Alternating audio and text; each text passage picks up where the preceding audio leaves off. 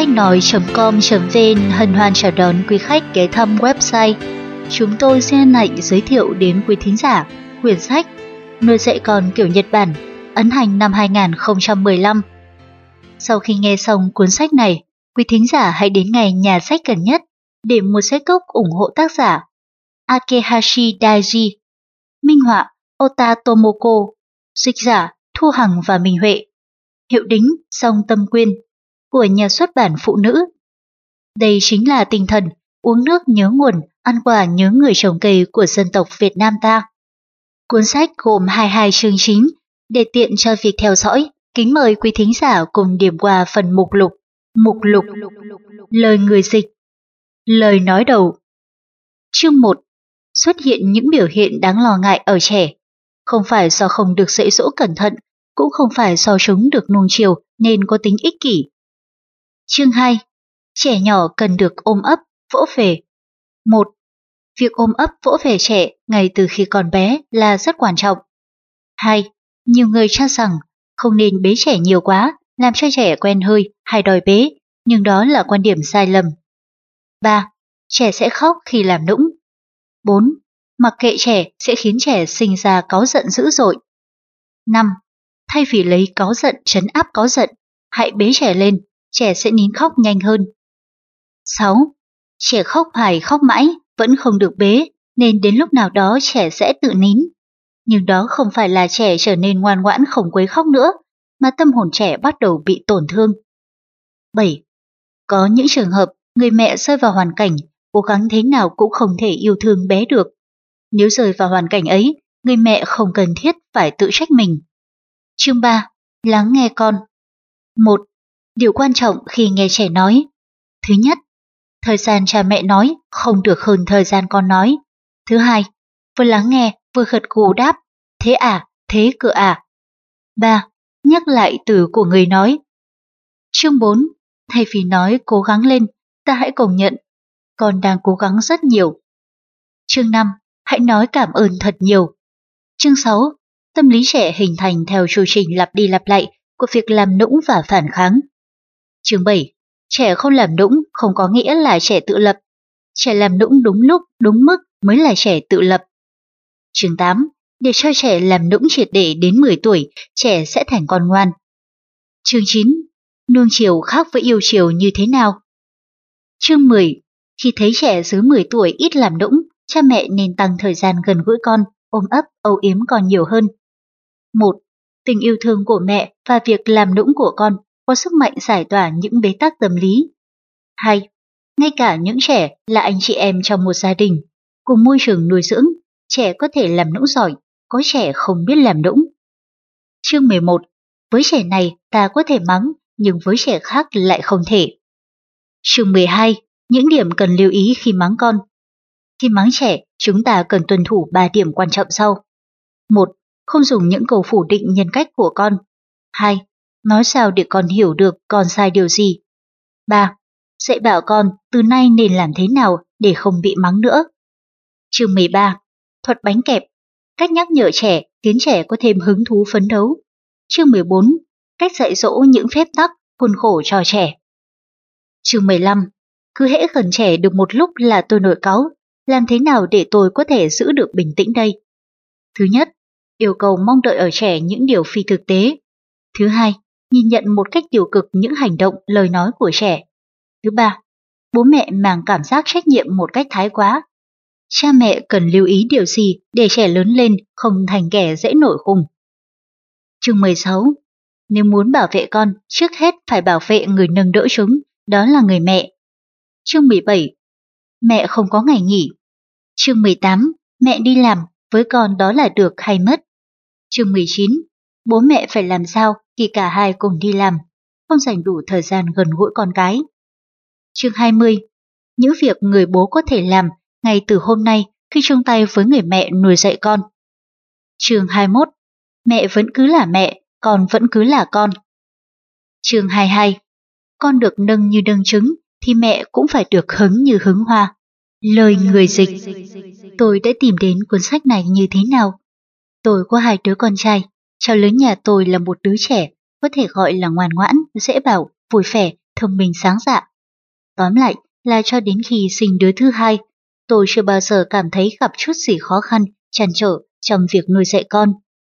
Cháu thứ hai khác hẳn. Từ nhỏ, bé đã tỏ ra khó tính hơn hẳn. Rất quấy hay đòi hỏi, dễ khóc hơn. Đến khi bé được 6 đến 7 tháng, thì hàng ngày tôi luôn gặp những tình huống khiến mình rối bời chiều bé hay rèn luyện bé, đâu là ranh giới. Tâm sự với một chị bạn, một người cũng rất hàm mê tìm hiểu tâm lý học. Tôi đã được giới thiệu cuốn sách này. Đọc xong, tôi đã tìm được câu trả lời rõ ràng, thỏa đáng. Kể từ đó, hạnh phúc là mẹ của tôi nhân lên gấp bội. Tôi hiểu rõ những điều mình phải làm cho những tình huống. Tôi thấy mình trở nên bao dung hơn, yêu con đúng cách hơn. Tôi tìm đến sách vì đứa con thứ hai, nhưng rồi nó lại giúp tôi nhận ra rất nhiều điều cần chấn chỉnh trong tâm lý nuôi dạy đứa con đầu, mà trước đó dường như tôi đã quá yên tâm một cách chủ quan và sai lầm. Tôi tin rằng không ít những ông bố bà mẹ hiện vẫn đang mông lung trong câu hỏi thế nào là yêu con đúng cách, thế nào là chiều chuộng, thế nào là rèn luyện, đâu là mục đích cuối cùng của việc nuôi dạy con. Nội dung của cuốn sách này là như thế nào? Nó không phải là sách để dạy con thông minh, để đào tạo thiên tài. Nó là cuốn sách để chúng ta tiếp cận những đứa con rất đỗi bình thường của chúng ta một cách đúng đắn nhất, để phát huy hết những ưu điểm của nó, để cha mẹ và con cái cùng đạt đến cái đích cuối cùng. Những con người có tâm hồn hạnh phúc. Tin chân thành giới thiệu cùng bạn đọc. Dịch giả Nguyễn Thu Hằng Lời nói đầu Hôm trước, có một người mẹ trẻ đến chỗ tôi xin tư vấn về cách dạy dỗ cậu con trai đang học lớp 1 của mình. Người mẹ đó than phiền. Còn tôi nó không như tôi mong đợi gì cả. Tôi không biết phải nuôi dạy nó thế nào để được như ý mình. Tôi thử hỏi lại. Thế chị muốn nuôi dạy con thành một đứa trẻ như thế nào? Người mẹ đó suy nghĩ một chút rồi nói. Vâng, thực ra thì tôi cũng chỉ cần con mình khỏe mạnh rán giỏi là tôi thấy vui rồi. Thế à, tức là con chị khỏe mạnh là được chứ gì? À vâng, dĩ nhiên là cháu là đứa có tính cách trùng thực và vui vẻ nữa cũng tốt. Thế có nghĩa là con chị khỏe mạnh, trung thực và vui vẻ là được phải không? Vâng, suy cho cùng, nó học giỏi thì vẫn hơn, rồi thỉnh thoảng đỡ đần tôi việc nhà cửa. Nó mạnh mẽ để không bị đứa khác bắt nạt, và nó phải có chính kiến của riêng mình. Rồi nó biết thông cảm với người khác nữa, rồi giá mà nó ở hoạt động ngoài trời. Người mẹ đó chợt thấy tôi tủm tỉm cười nên nói. Tôi hơi tham lam quá chăng? Tôi đáp. Có nghĩa, những điều chị vừa nói là không tưởng, đúng không nhỉ? Và người mẹ ấy cũng đã phải bật cười. Những đứa trẻ có chính kiến riêng thường là những đứa trẻ không lúc nào cũng thật thà như đếm. Một đứa trẻ bình thường không thể vừa thích chơi ngoài trời, lại vừa thích giúp đỡ cha mẹ làm việc nhà, làm bài tập đầy đủ. Thay vì cứ phiền não rằng con mình không trở thành một đứa trẻ lý tưởng như mình mong muốn. Thật ra, điều đó là phi lý không thể có được. Chúng ta hãy thử bắt đầu từ việc nhìn nhận những ưu điểm mà con mình đang có xem sao.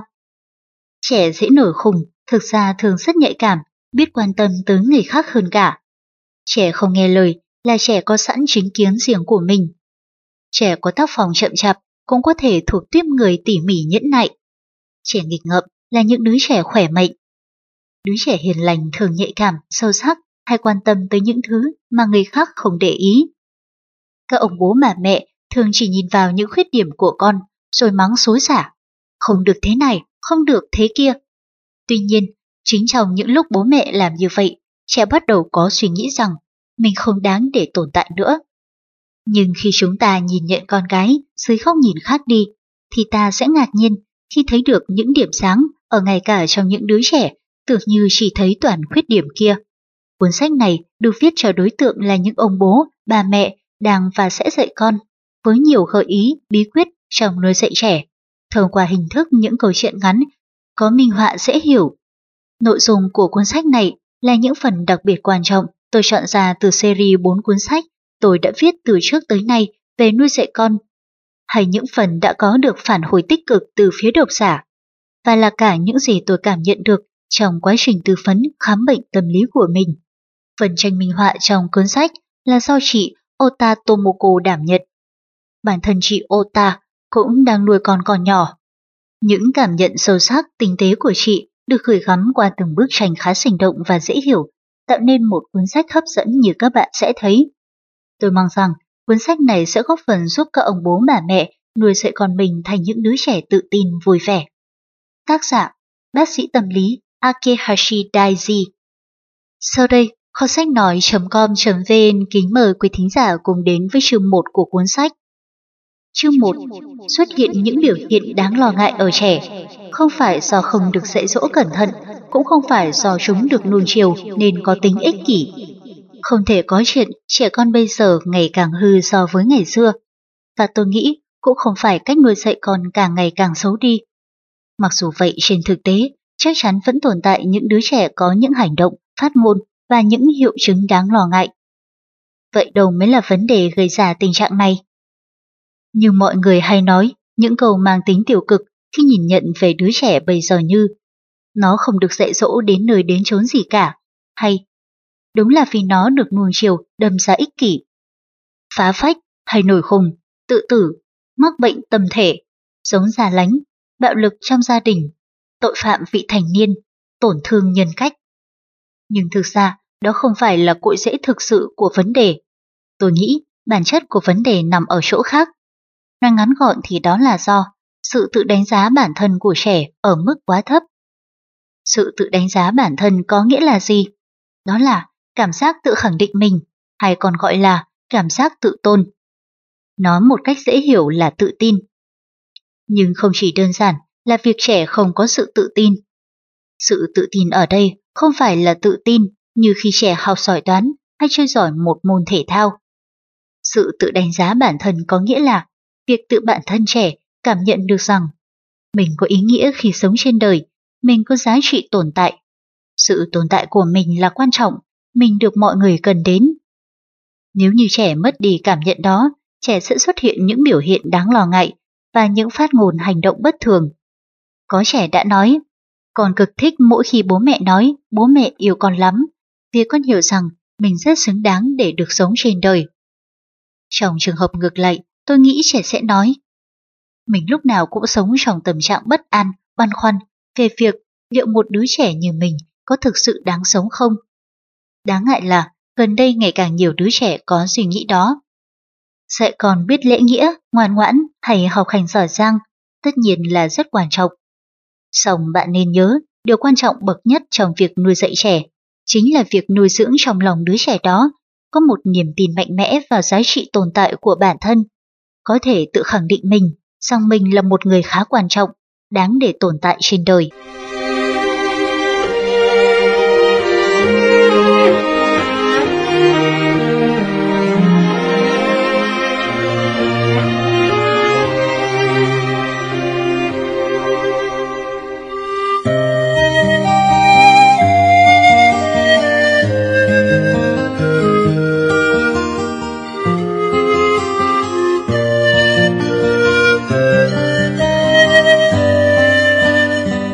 Chương 2 Những điều cha mẹ có thể làm để con yêu trở nên tự tin, vui vẻ. một Trẻ nhỏ cần được ôm ấp, vỗ về. một Việc ôm ấp, vỗ về trẻ ngay từ khi còn bé là rất quan trọng. Bạn hãy bế con lên, nhìn vào mắt con một cách chiều mến, tươi cười và nói với con thật nhiều. Chỉ cần thế thôi, trẻ sẽ cảm nhận được mình được mẹ nâng niu ghê, mình khiến mẹ thật hạnh phúc. Tranh minh họa Khi trẻ đang chập chững chập chững biết đi, Ôi con đi được rồi đấy à, giỏi quá. À mẹ nhìn mình cười kìa, thích quá. Hai, nhiều người cho rằng không được bế trẻ nhiều làm cho trẻ quen hơi hay đòi bế, nhưng đó là quan niệm sai lầm. Đối với con trẻ, việc được bế là một cảm giác vô cùng dễ chịu. Khi đó, trẻ cảm nhận được rằng mình đang được nâng niu. Theo đó, sự đánh giá bản thân của trẻ sẽ tăng lên. Vì vậy, bố mẹ nên bế con nhiều hơn Việc trẻ được ôm ấp, bồng bế nhiều hoàn toàn không xấu chút nào cả. Tranh minh họa Khi bé được mẹ bế Thật ấm áp quá, thật dễ chịu. Mình được mẹ yêu quý nâng niu đầy này. ba Trẻ sẽ khóc khi làm nũng. Trẻ làm nũng mẹ bằng cách khóc để biểu lộ sự đòi hỏi của mình. Trẻ khóc không chỉ vì những nhu cầu mang tính sinh lý không được thỏa mãn, mà còn là dấu hiệu của những trạng thái tâm lý như lo lắng, sợ sệt, buồn chán, Lúc này, bạn nên bế trẻ vào lòng. Bế chính là hành động hiệu quả nhất, mang lại cảm giác an tâm cho trẻ. Vuốt tóc, xoa đầu, hôn má trẻ, mỉm cười với trẻ, đều là những cử chỉ tạo cho trẻ cảm giác yên tâm. Tranh minh họa, con sợ, con thấy khó chịu, con buồn, con đau quá, con đói rồi, con buồn ngủ, mẹ bế con đi. 4. Mặc kệ trẻ sẽ khiến trẻ sinh ra cáu giận dữ dội. Chỉ vì lý do nào đó ta không bế trẻ lên ngay, ta sẽ thấy tiếng khóc của chúng trở nên gay gắt hơn. Cảm xúc của trẻ lúc đó chính là sự cáu giận. Tranh minh họa, oa oa, ảng ặc. Trẻ bắt đầu sẫy đành đạch và tỏ ra giận dữ. Lúc đó trẻ sẽ nghĩ, mẹ, con khóc đến thế này mà sao mẹ không bế con lên? thì bạn để mặc kệ trẻ, trẻ sẽ càng cáu giận dữ dội. Nhưng hầu như mọi người lại không hề biết việc mình mặc kệ trẻ sẽ làm trẻ bực tức nhiều đến thế nào. Ngược lại với yêu thương không phải là căm ghét mà là sự vô cảm, không quan tâm.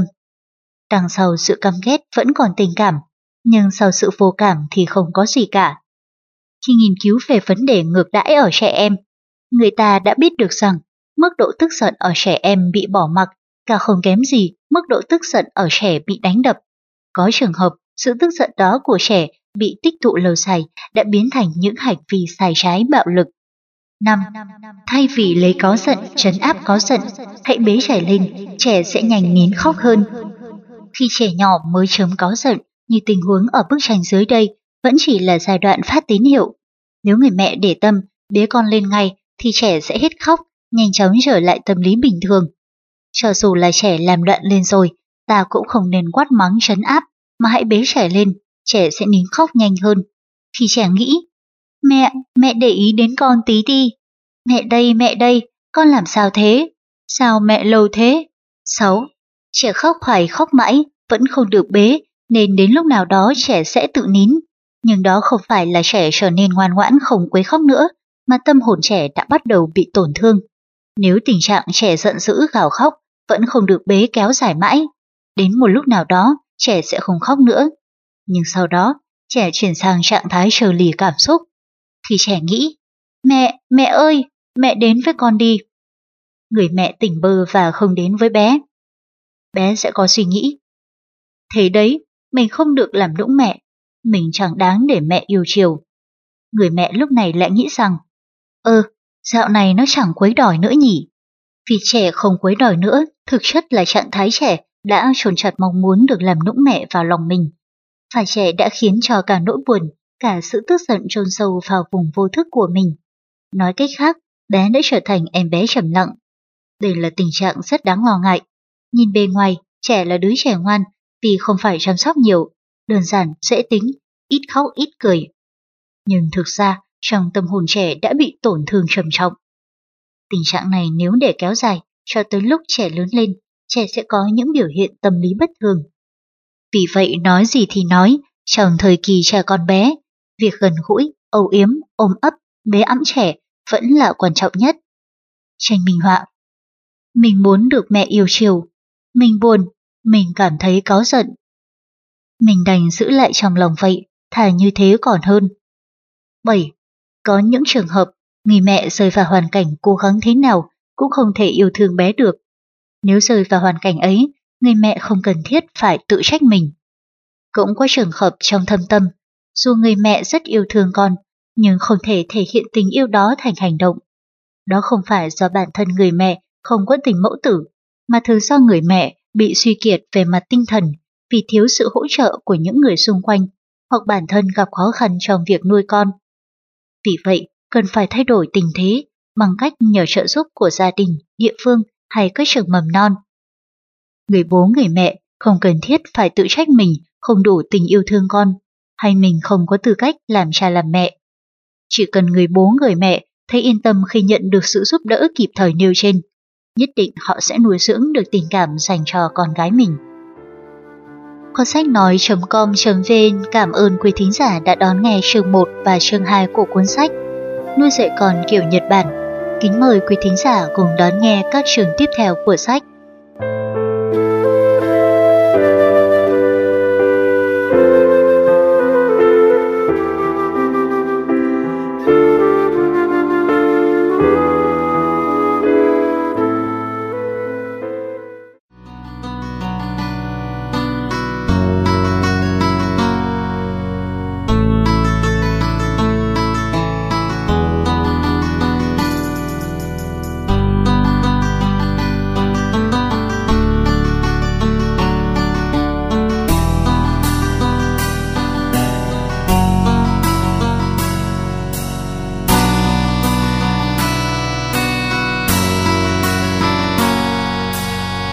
Sách nói.com.vn kính mời quý tín giả cùng đến với chương 3 và chương 4 của cuốn sách Nuôi dạy con kiểu Nhật Bản. Chương 3 Những điều cha mẹ có thể làm để con trở nên tự tin, vui vẻ. 2. Lắng nghe con. Tranh minh họa Mẹ ơi thế này nhé. Làm sao thế con yêu? Chúng ta hãy lắng nghe khi trẻ nói. Chỉ cần chăm chú lắng nghe còn bạn nói, bạn cũng đã truyền đạt đến con thông điệp. Con vô cùng quan trọng đối với mẹ. Tranh minh họa Trẻ đi học về và đang cảm thấy rất buồn bã. Chào mẹ, con đã về. Có chuyện gì thế con? Hôm nay ở trường ấy, trời ơi kinh khủng. Hả? Thế cơ à? Ừ, ừ, khổ thân con quá. Lúc đó trẻ sẽ có suy nghĩ. cha thật dễ chịu. Trẻ cảm thấy mình rất được coi trọng khi được người khác chia sẻ, thấu hiểu nỗi niềm của mình. Điều quan trọng khi nghe trẻ nói. Thứ nhất, thời gian cha mẹ nói không được dài hơn thời gian con nói. Tranh minh họa, được rồi, hôm nay mình phải nghe con trai nói chuyện mới được. Chào cả nhà, bố đã về đây. Con trai có chuyện gì khúc mắc không? Bố sẵn sàng nghe con nói đây. Ôi, sao tự nhiên bố lại quan tâm thế?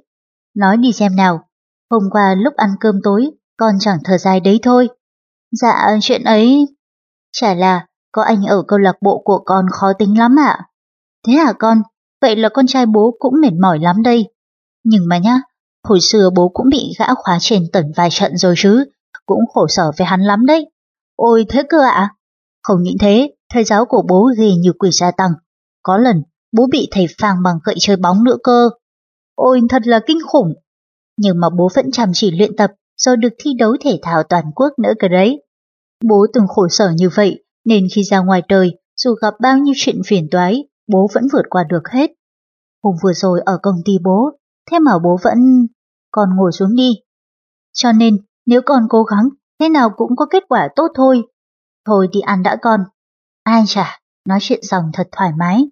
Ở tình huống này, không biết ai là người nghe chuyện đây. Điều quan trọng khi nghe trẻ nói. Thứ hai, vừa lắng nghe, vừa gật gù đáp. Thế à, thế cỡ à. Cha mẹ có thể khơi gợi chuyện bằng cách tích cực thể hiện thái độ chăm chú nghe con nói. Đơn giản mà hiệu quả nhất là khi vừa nghe chuyện vừa đệm thêm những câu Thế à, thế cơ à, và tỏ ý đồng tình. Vì khi được người nghe gật gù đồng tình, người nói sẽ dễ dàng truyền đạt nội dung câu chuyện mình cần nói hơn. Tranh minh họa, gật gù lắng nghe. Hôm nay con bị bạn nói thế này. Thế á, thế cơ à? Ừ ừ, thế rồi sao? Rồi đúng lúc đấy thầy giáo tới. Ồ thế à? Ừ ừ, mình thấy vui vì bố đã nghe và hiểu mình. Bản thân người lớn chúng ta cũng vậy, khi nói chuyện, hễ được người nghe gật gù. Ừ ừ nhỉ, thì ta cảm thấy hứng khởi, nói nhiều hơn hẳn. Còn nếu như khi ta đang nói mà người nghe lặng thinh, chẳng tỏ thái độ gì, cũng sẽ giống như việc ta đang quay mặt vào tường độc thoại vậy. Câu chuyện trở nên bế tắc và không diễn đạt được ý muốn nói nữa. Tâm lý trên rất giống với tâm lý còn trẻ, thế nên gật gùi nói. Thế à, vậy à, tưởng chừng như đơn giản nhưng lại rất quan trọng. Tranh minh họa, lặng thinh không gật gù. Hôm nay còn bị bạn nói thế này. Thế rồi thầy giáo. Thôi, không có gì đâu bố ạ. Điều quan trọng khi nghe trẻ nói.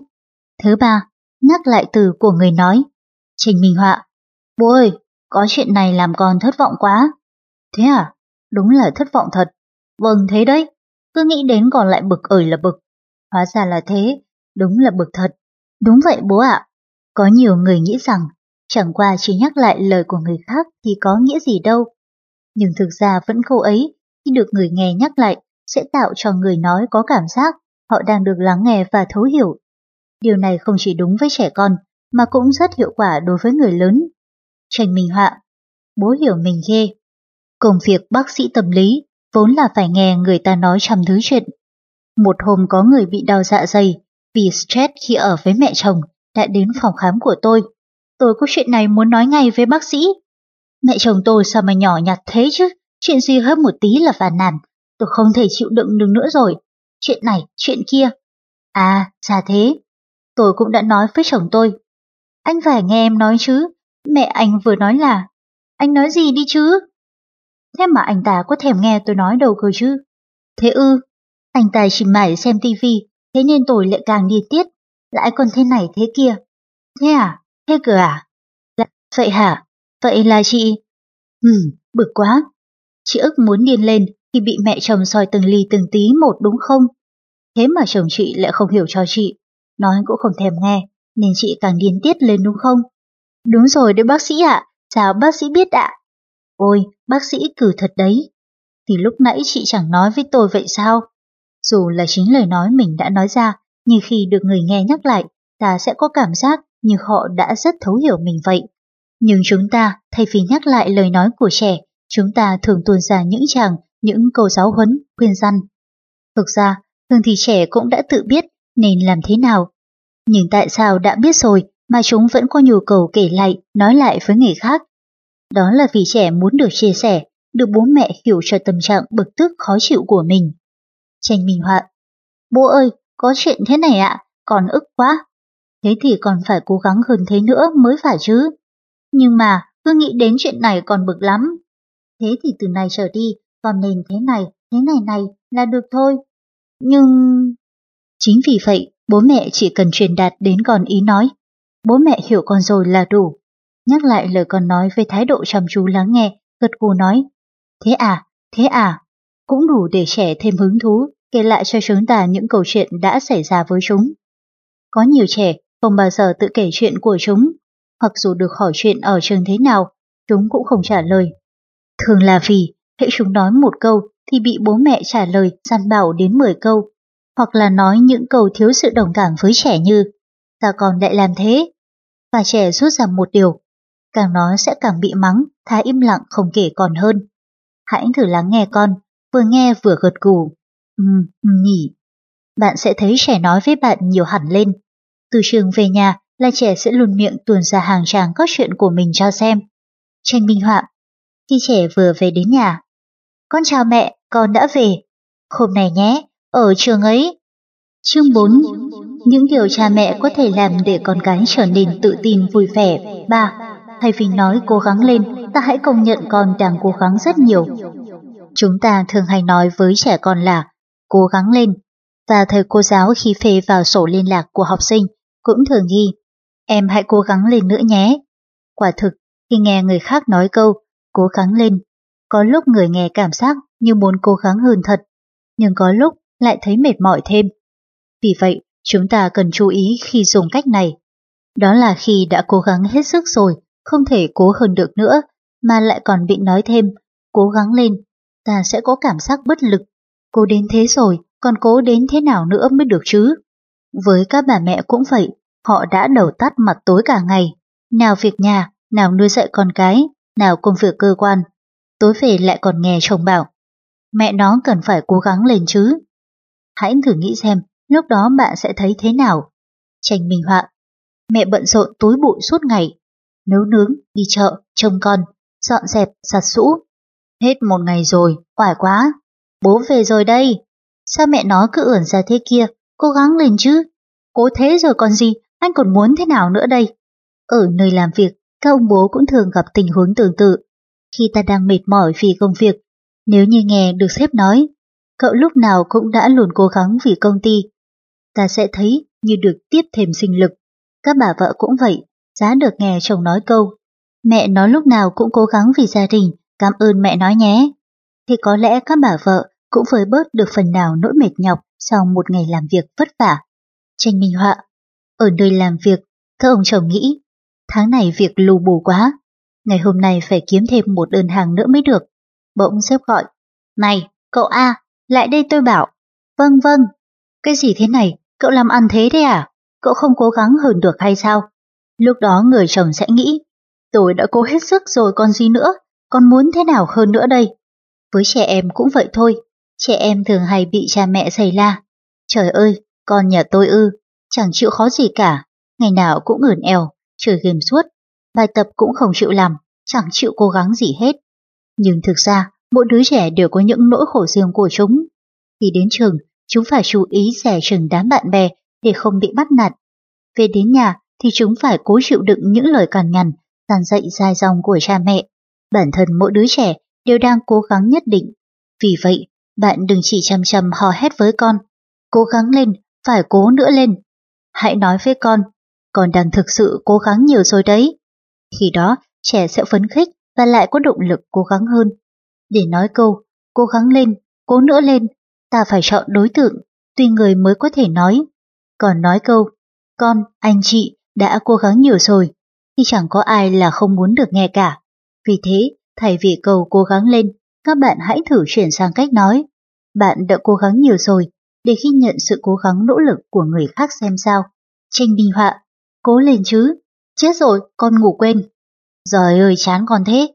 Mai còn phải cố dậy sớm và nghe chưa? Muộn đến cả 15 phút rồi còn gì. Mình đúng là tệ quá mà. Trong khi đó, mẹ thì vẫn đứng đằng sau tiếp tục lào bầu. Mẹ ơi, hôm nay cô trả bài kiểm tra ạ. Cái gì thế này, 5 điểm thôi à? Con học hành chỉnh mảng quá, con phải cố lên rõ chưa? Mình đúng là một đứa trẻ chẳng ra gì. Tranh minh họa, con đang rất cố gắng rồi. Chết rồi con ngủ quên. Mẹ cho con cái bánh nào? Nhưng vẫn sớm hơn hôm qua đến 5 phút đấy, thế là cố gắng rồi. Được rồi, mình phải cố gắng không ngủ quên nữa mới được. Măm măm, con đi đường cẩn thận nhé. Mẹ ơi, hôm nay cô trả bài kiểm tra. Ái chả, 5 điểm à? Lần trước còn được có 3 điểm, dẫu sao lần này con cũng khá hơn rồi. Mẹ thấy con đang cố gắng học hơn rồi đấy, phát huy con nhé. Dạ, lần sau con sẽ cố gắng giành điểm 10 cho mẹ xem. Kho sách nói.com.vn cảm ơn quý thính giả đã đón nghe chương 3 và chương 4 của cuốn sách Nuôi dạy con kiểu Nhật Bản. Kính mời quý thính giả cùng đón nghe các chương tiếp theo của sách.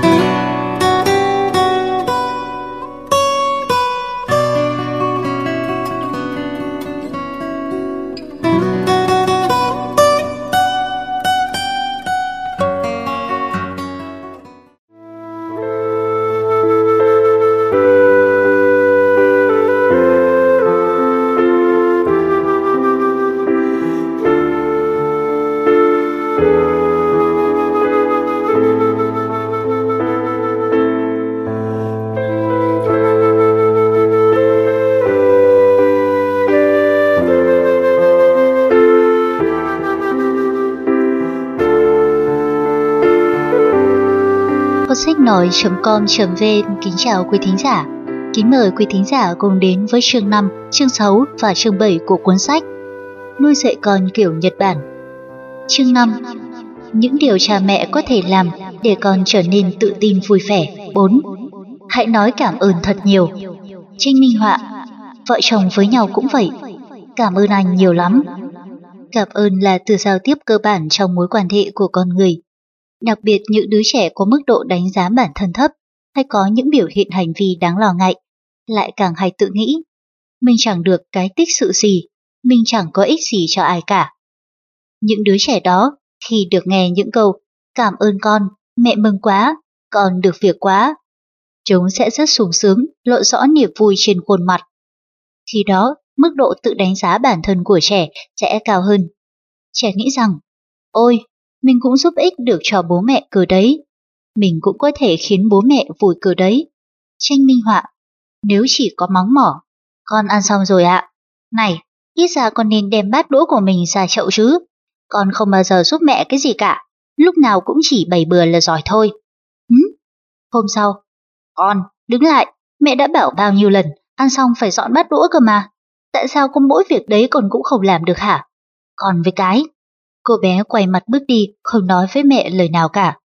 Tranh minh họa, nếu nói cảm ơn với con, con ăn xong rồi ạ. Thường ngày cậu bé này chẳng hề làm việc gì. Một hôm còn tự thu dọn bát đũa. Cạch cạch, ai chả, con giúp mẹ đấy ư, cảm ơn con.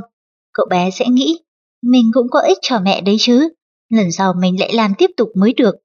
Mức độ của sự tự đánh giá bản thân ở trẻ đã tăng lên. Ngay cả với trẻ đã chót làm sai gì đó, thì ta vẫn tìm ra được điểm tích cực của trẻ để nói câu cảm ơn, đứa trẻ đó sẽ sung sướng vô cùng. Bởi vì, ngay bản thân đứa trẻ vốn đã mang suy nghĩ, mình có hay không trên đời này thì cũng chẳng ảnh hưởng đến ai. Sự có mặt của mình trên cõi đời này chỉ gây phiền toái cho người khác mà thôi. Ôi dạo, mình có là gì đâu. Khi được người khác nói cảm ơn, chúng có thể cảm thấy rằng mình cũng có ích cho người khác chứ. Người lớn rất hài sụp trẻ, cảm ơn chưa con, cảm ơn đi con. Trong khi chẳng phải, người lớn rất ít khi nói cảm ơn với trẻ con hay sao. bạn nhìn nhận những điểm tốt rồi là nhỏ bé của trẻ để nói câu cảm ơn. Để con yêu của mình trở thành những người vui vẻ, lạc quan, trong sáng. Việc ta nói thật nhiều những lời cảm ơn với con là điều hết sức quan trọng. Chương 6 Tâm lý trẻ hình thành theo chu trình lặp đi lặp lại của việc làm nũng và phản kháng. 1. Tâm lý trẻ hình thành theo hướng như thế nào? Tâm lý trẻ hình thành theo chu kỳ lặp đi lặp lại của hai trạng thái làm nũng và phản kháng. Làm nũng là dựa dẫm, phản kháng là tự lập. Hai trạng thái này thành nhau xuất hiện rồi biến mất, hình thành nên tâm lý của trẻ. Tranh minh họa Dựa dẫm Con há miệng ra nào Làm nũng Tự lập con tự làm được Phản kháng Đầu tiên khi mới sinh ra, đứa trẻ hoàn toàn phụ thuộc dựa dẫm vào bố mẹ. Nhờ vậy, trẻ có được trạng thái tâm lý yên tâm. Khi trẻ được cưng nựng và có cảm giác yên tâm, trẻ sẽ bắt đầu xuất hiện trạng thái tâm lý mới, đó là cảm giác mất tự do. Lúc đó, trẻ lại muốn được tự do, đó chính là lòng ham muốn. Tranh minh họa Đầu tiên khi trẻ dựa dẫm, trẻ sẽ có cảm giác rất yên tâm. Sau đó, trẻ sẽ dần dần thấy mất tự do. Con muốn tự do. Đó chính là lòng ham muốn đấy. Trẻ bắt đầu bước vào thế giới của tự lập. Trẻ tự lập sẽ thỏa thuê tận hưởng sự tự do. Nhưng chỉ được một thời gian, trẻ lại nảy sinh một trạng thái tâm lý mới, đó là sự lo lắng. Tranh minh họa Khi tự lập, trẻ sẽ cảm thấy rất tự do. Rồi bỗng nhiên một thời gian sau đó, trẻ lại cảm thấy rất lo lắng. Khi có cảm giác không yên tâm, trẻ sẽ quay trở lại thế giới dựa dẫm và trẻ sẽ lại có trạng thái tâm lý yên tâm. Khi nhận đủ cảm giác yên tâm, trẻ lại bắt đầu nói, con tự làm được. Khi tự làm, trẻ lại thấy lo lắng sợ sệt và lại quay về với mẹ. Trình Minh Họa Khi dựa dẫm, trẻ sẽ cảm thấy rất yên tâm. Mẹ ơi! Khi bắt đầu cảm thấy mất tự do, trẻ sẽ muốn tự lập. Con muốn tự ngồi. Lúc này, trẻ sẽ cảm thấy rất tự do để chơi đùa. Hai trạng thái tâm lý đó cứ lặp đi lặp lại và dần hướng tới sự tự lập. Những bậc cha mẹ hãy luôn có mặt kịp thời mỗi khi trẻ lo lắng, tìm tới sự giúp đỡ của mình. Hãy mở lời động viên trẻ. Mẹ đây, không sao đâu con ạ. Đừng chần chừ gì cả, các bạn hãy xây dựng ngay mối quan hệ tình cậy đó. Tranh minh họa Khi trẻ cảm thấy sợ và lo lắng, ví dụ trẻ bị ngã từ trên ghế xuống. Dầm, á, mẹ ơi, Trẻ chạy vào lòng mẹ, cảm thấy yên tâm và được dựa dẫm. Lúc này, trẻ sẽ cảm thấy rất vui vẻ. Chương 7. Trẻ không làm nũng không có nghĩa là trẻ tự lập. Trẻ làm nũng đúng lúc, đúng mức mới là trẻ tự lập. Tôn trọng sở thích cá nhân của trẻ. Điều quan trọng là phải để cho trẻ chủ động trong việc làm nũng hay tự lập của mình. Tranh minh họa Khi trẻ làm nũng, mẹ ơi, mẹ thay quần áo giúp con, được rồi, đầu nào. Lúc đó, trẻ sẽ có cảm giác rất yên tâm. Mình được mẹ nâng niu quá. Vui quá. Trẻ thấy mình đã có thể tự khẳng định bản thân. Khi trẻ tự lập, mẹ để con tự gấp nhé. Rũ rũ, vuốt vuốt. Con gấp thử xem nào. Wow, giỏi thế, con gấp giỏi đấy chứ. Lúc này, trẻ sẽ cảm thấy tự tin hẳn lên. Trẻ thấy mình đã có thể tự khẳng định bản thân. Trên thực tế, Bố mẹ cũng khá bận nên khó thực hiện được điều đó. Vì thế, vô tình trẻ sẽ không có được sở thích cá nhân của mình mà bị áp đặt theo ý muốn của người khác. Áp đặt trẻ theo cách của người lớn. Cũng có những tình huống ta không thể chiều theo bé được, nhưng cha mẹ hãy luôn nhớ rằng việc tôn trọng sở thích cá nhân của trẻ tạo điều kiện cho trẻ lặp đi lặp lại chu trình, làm nũng và tự lập, vốn là điều rất quan trọng. Tranh minh họa Mẹ ơi, mẹ thay quần áo giúp con. Mẹ đang bận, có thế thôi còn tự làm được mà, con đã học lớp 1 rồi đấy. Con muốn tự gấp, con còn bé thế này gấp thế nào được, thôi đưa đầy để mẹ gấp cho nhanh. Trái với tự lập là làm nũng, vì vậy mọi người có xu hướng nghĩ rằng không làm nũng tức là tự lập rồi. Nhưng thực ra, nguồn gốc để có được sự tự lập là lòng ham muốn. Nguồn gốc của lòng ham muốn lại là cảm giác yên tâm. Mà cảm giác yên tâm thì có được sau khi đã được làm nũng đầy đủ từ đó cho thấy cảm giác yên tâm là nền tảng để tạo ra lòng ham muốn và hướng đến sự tự lập. Sơ đồ, làm nũng đến cảm giác yên tâm, đến lòng ham muốn, đến tự lập. Đứa trẻ không làm nũng chưa hẳn đã là đứa trẻ tự lập. Đứa trẻ làm nũng đúng mức, đúng lúc mới là tự lập. Có lẽ nhiều người cho lý luận trên là ngược đời, nhưng nhìn vào những đứa trẻ thiếu tự lập, chúng tôi nhận thấy từ khi còn nhỏ, rất nhiều lần chúng không thể làm nũng trong những trường hợp chúng hoàn toàn có thể được làm như vậy. Quãng thời gian trẻ học tiểu học là thời kỳ trẻ có thể làm nũng đúng mức. Trong giai đoạn này, những đứa trẻ đã làm nũng vào những lúc thích hợp đều rất tự lập. Kho sách nói.com.vn cảm ơn quý thính giả đã đón nghe chương 5, chương 6, chương 7 của cuốn sách Nuôi dạy con kiểu Nhật Bản. Kính mời quý thính giả cùng đón nghe các chương tiếp theo của sách.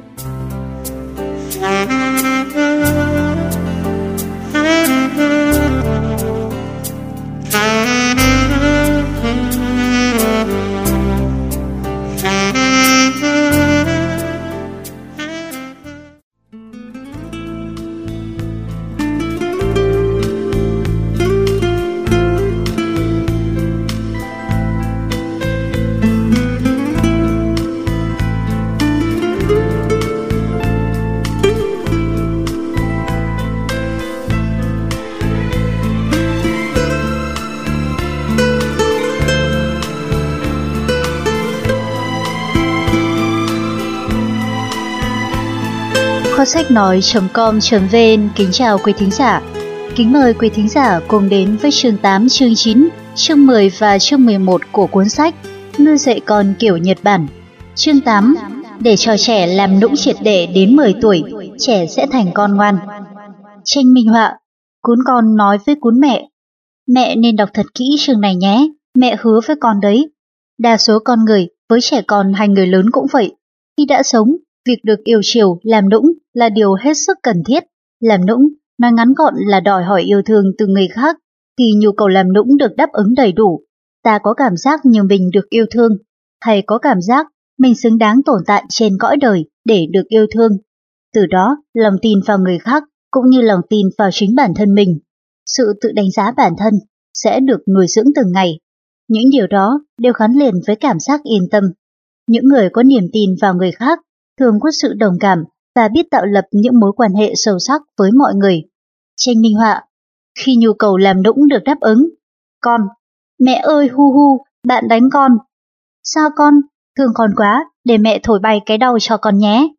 Lúc đó trẻ sẽ cảm thấy Mình biết mẹ rất yêu mình mà. Sự tự đánh giá bản thân sẽ tăng lên và niềm tin vào người khác cũng tăng lên. Lúc này trẻ sẽ có cảm giác yên tâm. Khi trẻ muốn làm nũng mà không được, trẻ sẽ bực bội, ấm ức cha mẹ. Đến lúc đỉnh điểm, chúng sẽ nghĩ rằng mình chẳng đáng để được ai yêu chiều cả. Suy nghĩ đó cứ kéo dài mãi, dẫn đến việc trẻ sẽ có giận, thiếu niềm tin với xung quanh, và trẻ luôn tự đánh giá bản thân thấp đi.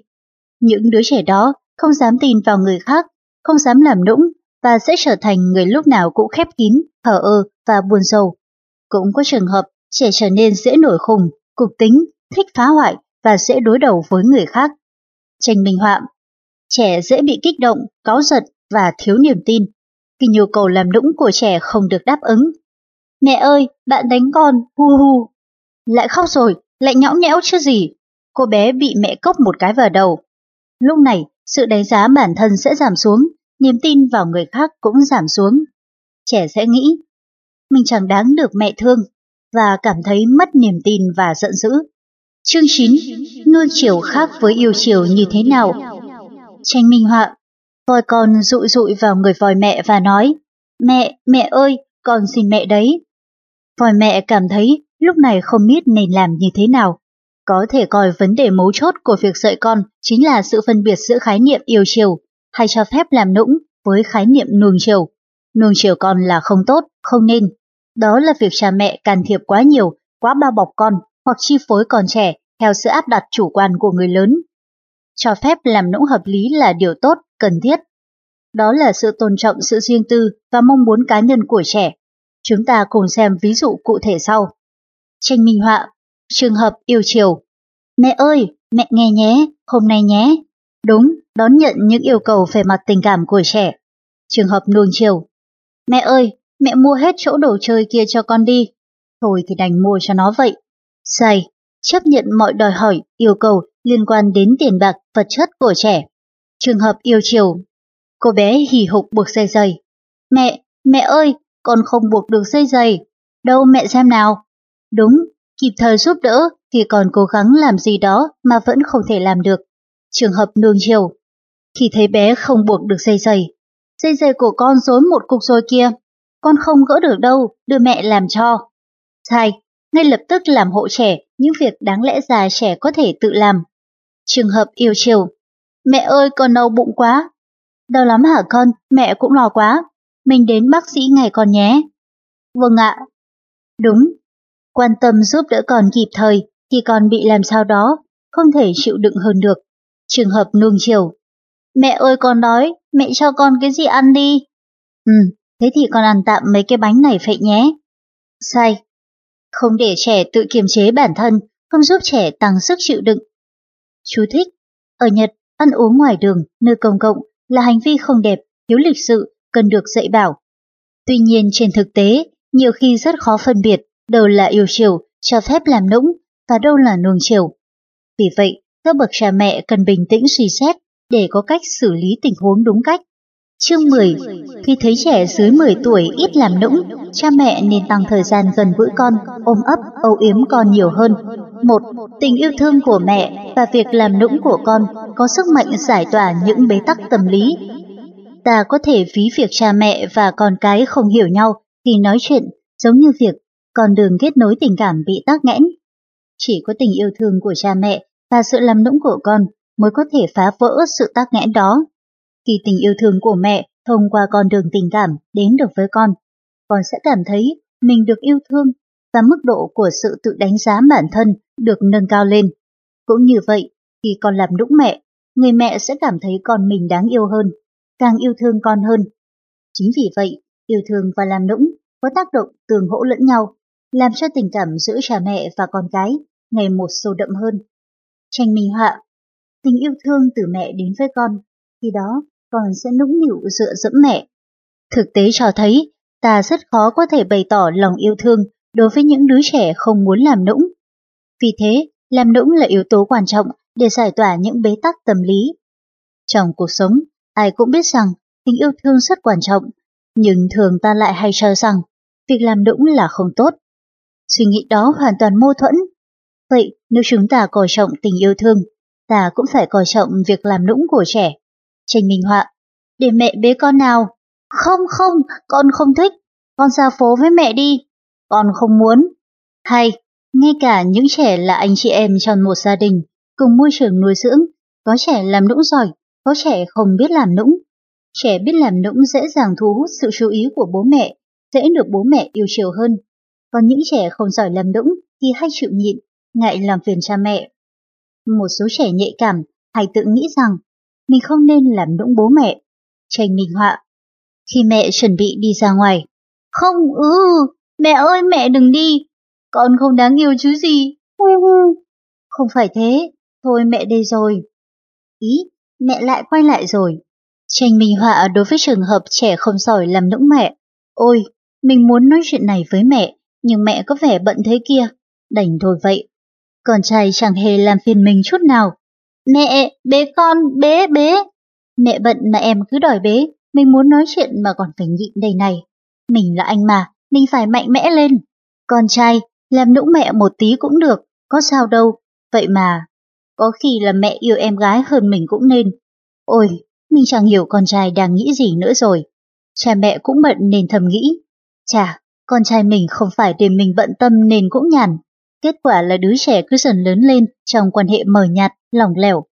Trong trường hợp này, trẻ sẽ lớn lên mà không biết chắc rằng cha mẹ có yêu mình hay không. Và theo đó, trẻ cũng không chắc chắn về giá trị tồn tại của bản thân. Nếu con của mình dưới 10 tuổi lại rất ít khi làm nũng, các ông bố bà mẹ hãy hiểu rằng chúng đang chịu đựng điều gì đó. Hãy tăng thời gian tiếp xúc, tăng sự gần gũi âu yếm với chúng. Nếu trường hợp bạn hay mắng mỏ quát nạt trẻ, hãy nhanh chóng giảm bớt quát mắng trẻ để tránh làm tổn thương tâm hồn trẻ. Tranh Minh Họa Đấy, lại yêu em nữa rồi. Đúng là mẹ yêu em hơn mình. Chắc chắn rồi, vì có bao giờ thấy mẹ vui khi ở gần mình đâu. Chương 11 Với trẻ này ta có thể mắng, nhưng với trẻ khác lại không thể. Kho sách nói.com.vn kính mời quý thính giả cùng tiếp tục đón nghe. Tranh minh họa Một đàn cừu đang ở trên thảo nguyên. Có chú thì nằm gáy ngủ khò khò. Có chú kiều lại chăm chỉ gặm cỏ. Những chú khác thì rủ nhau đi chơi và chơi đùa cùng nhau. Khi còn trẻ làm những việc sai trái hay không được phép làm, thì bố mẹ phải nghiêm khắc dạy bảo. Tuy nhiên, khi mắng trẻ, chúng ta cần phải biết điều này. Có tuyết trẻ ta có thể mắng được, và tuyết trẻ ta phải thận trọng khi mắng. Tuyết trẻ ta có thể mắng, trẻ có trạng thái tinh thần ổn định, trẻ cởi mở tràn hòa tuyếp trẻ phải thận trọng khi mắng, trẻ nhạy cảm hay để ý, trẻ ưng bướng ngà ngạnh. Đối với tuyếp trẻ có thể mắng, một, trẻ tương đối tự tin vào bản thân mình, dù có chuyện gì cũng nhìn nhận tích cực, hướng về phía trước, có trạng thái tinh thần ổn định. Trên minh họa, thì trẻ đánh em. Mẹ, nào nào, mẹ đã bảo không được đánh em cơ mà. Anh xin lỗi em gái nhé, anh hứa sẽ là một người anh tốt. Thật vậy, trẻ có trạng thái tinh thần ổn định thì có bị mắng một chút, vẫn tích cực nhìn nhận sự việc và nghĩ được rằng bị mắng như vậy là để mình tốt lên, Tiếp trẻ này khi bị mắng, chúng còn cảm thấy nhẹ nhõm vì đã kịp thời nhận ra lỗi và sửa sai.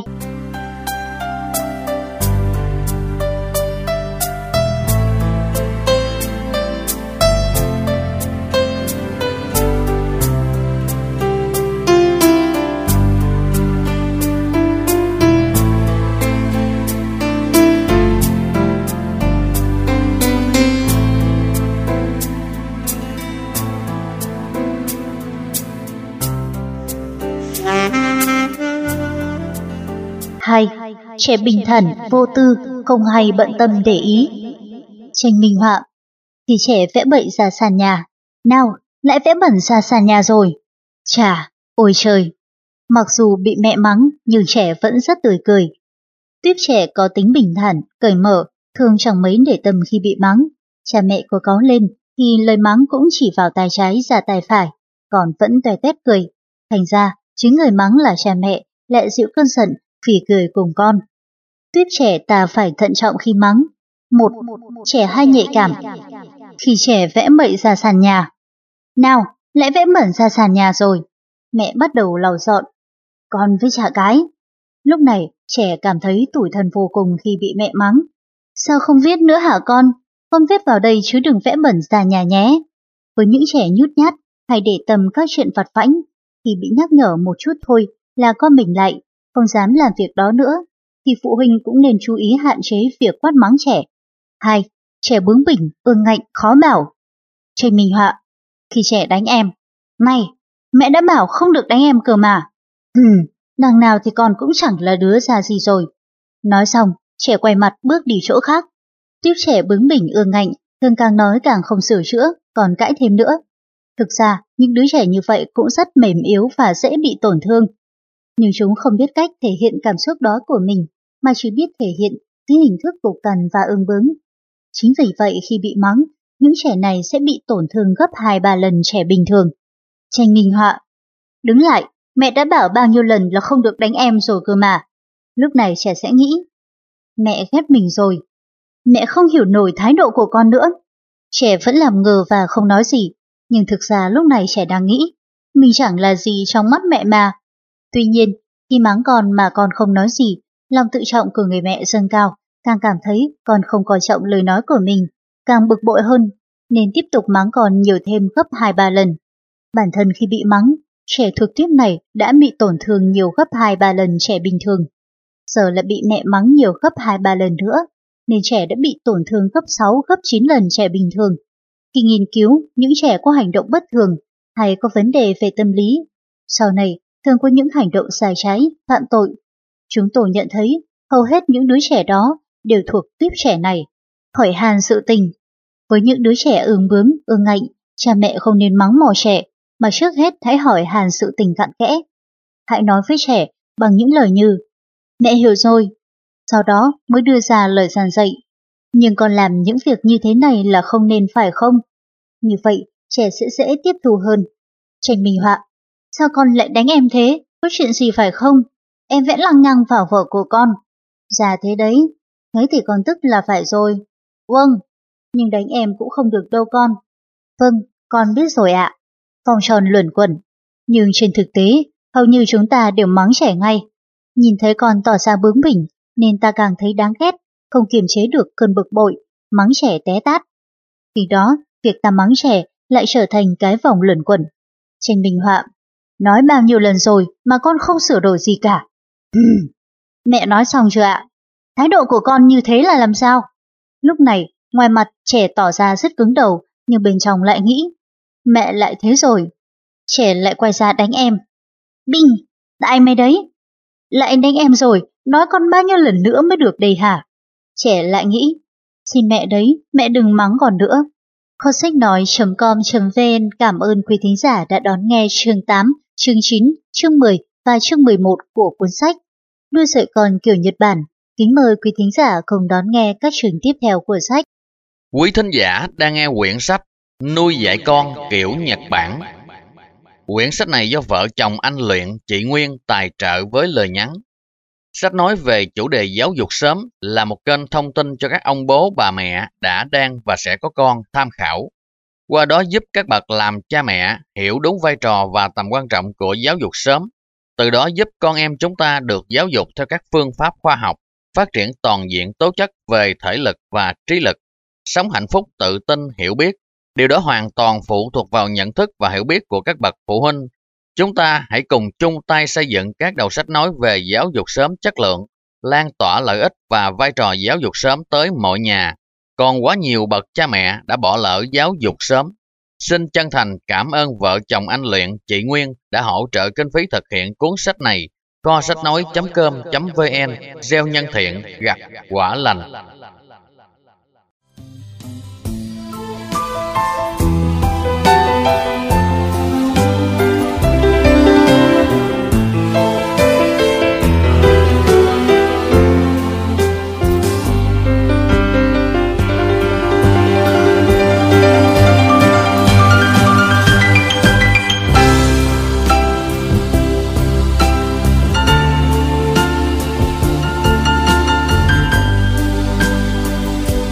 Kho sách nói.com.vn kính chào quý thính giả. Kính mời quý thính giả cùng đến với chương 12, chương 13, chương 14 và chương 15 của cuốn sách Nuôi dạy con kiểu Nhật Bản. Chương 12, những điểm cần lưu ý khi mắng con. Khi mắng trẻ, chúng ta cần tuân thủ 3 điểm quan trọng sau. 1. Không dùng những câu phủ nhận nhân cách của con. Mày là cái đứa chẳng ra gì cả. Mày là đồ ngu, đồ không thể dạy được, Cha mẹ không được dùng cách nói mang tính kết luận nhân cách trẻ, kiểu mày là, con thì thế nọ thế kia, mà phải nêu rõ, phân tích cái sai trong hành vi của trẻ. Con làm gì, làm gì là không được, không tốt. Tranh minh họa, phủ định hoàn toàn, mày là cái đồ, phủ định một phần, con làm như vậy là không được. Hay, nói sao để con hiểu được con sai điều gì? Có nhiều khi bố mẹ la lối, quát tháo ẩm ý, nhưng con lại chẳng hiểu bố mẹ đang cáu cái gì. Vì vậy, bố mẹ cần phải nói rõ ràng. Con đã làm gì, làm gì là không được, tức nên truyền đạt đúng nội dung cần chấn chỉnh con. Tranh minh họa, lấy đồ chơi của bạn đem về là không được đâu con. Ba, Dạy bảo con, từ nay nên làm thế nào để không bị mắng nữa. Trẻ nhạy cảm khi bị mắng, trở nên tuyệt vọng chán trường và bất mãn. Vì vậy, ta nên chỉ bảo cho trẻ cách xử trí cho những lần sau một cách cụ thể, dễ hiểu. Ví dụ như, từ lần sau, con muốn cái gì thì phải nói rõ ràng nhé. Nếu con cáu, cũng đừng vội đánh em. Còn hãy nói với mẹ, mẹ sẽ lắng nghe con, con nhé. Tranh bình họa Khi con làm sai chuyện gì đó. Nào nào, phát điên lên mất. Lúc này, trước khi mắng con, ta hãy nén cơn giận xuống bằng cách đếm đến 10. 1, 2, 3, 4, 5, 6, 7. Chương 13. Thuật bánh kẹp, cách nhắc nhở khiến trẻ có thêm hứng thú phấn đấu. Khi ta cần nhắc nhở dạy bảo những đứa trẻ có mức độ tự đánh giá bản thân thấp, nếu ta dùng thuật bánh kẹp sẽ khiến chúng cảm thấy lọt tai, dễ tiếp thu hơn. Thuật bánh kẹp cụ thể là cách người lớn nêu ra điểm tốt trước, sau đó mới đề cập tới điểm xấu, rồi lại tiếp tục nêu ra điểm tốt của trẻ.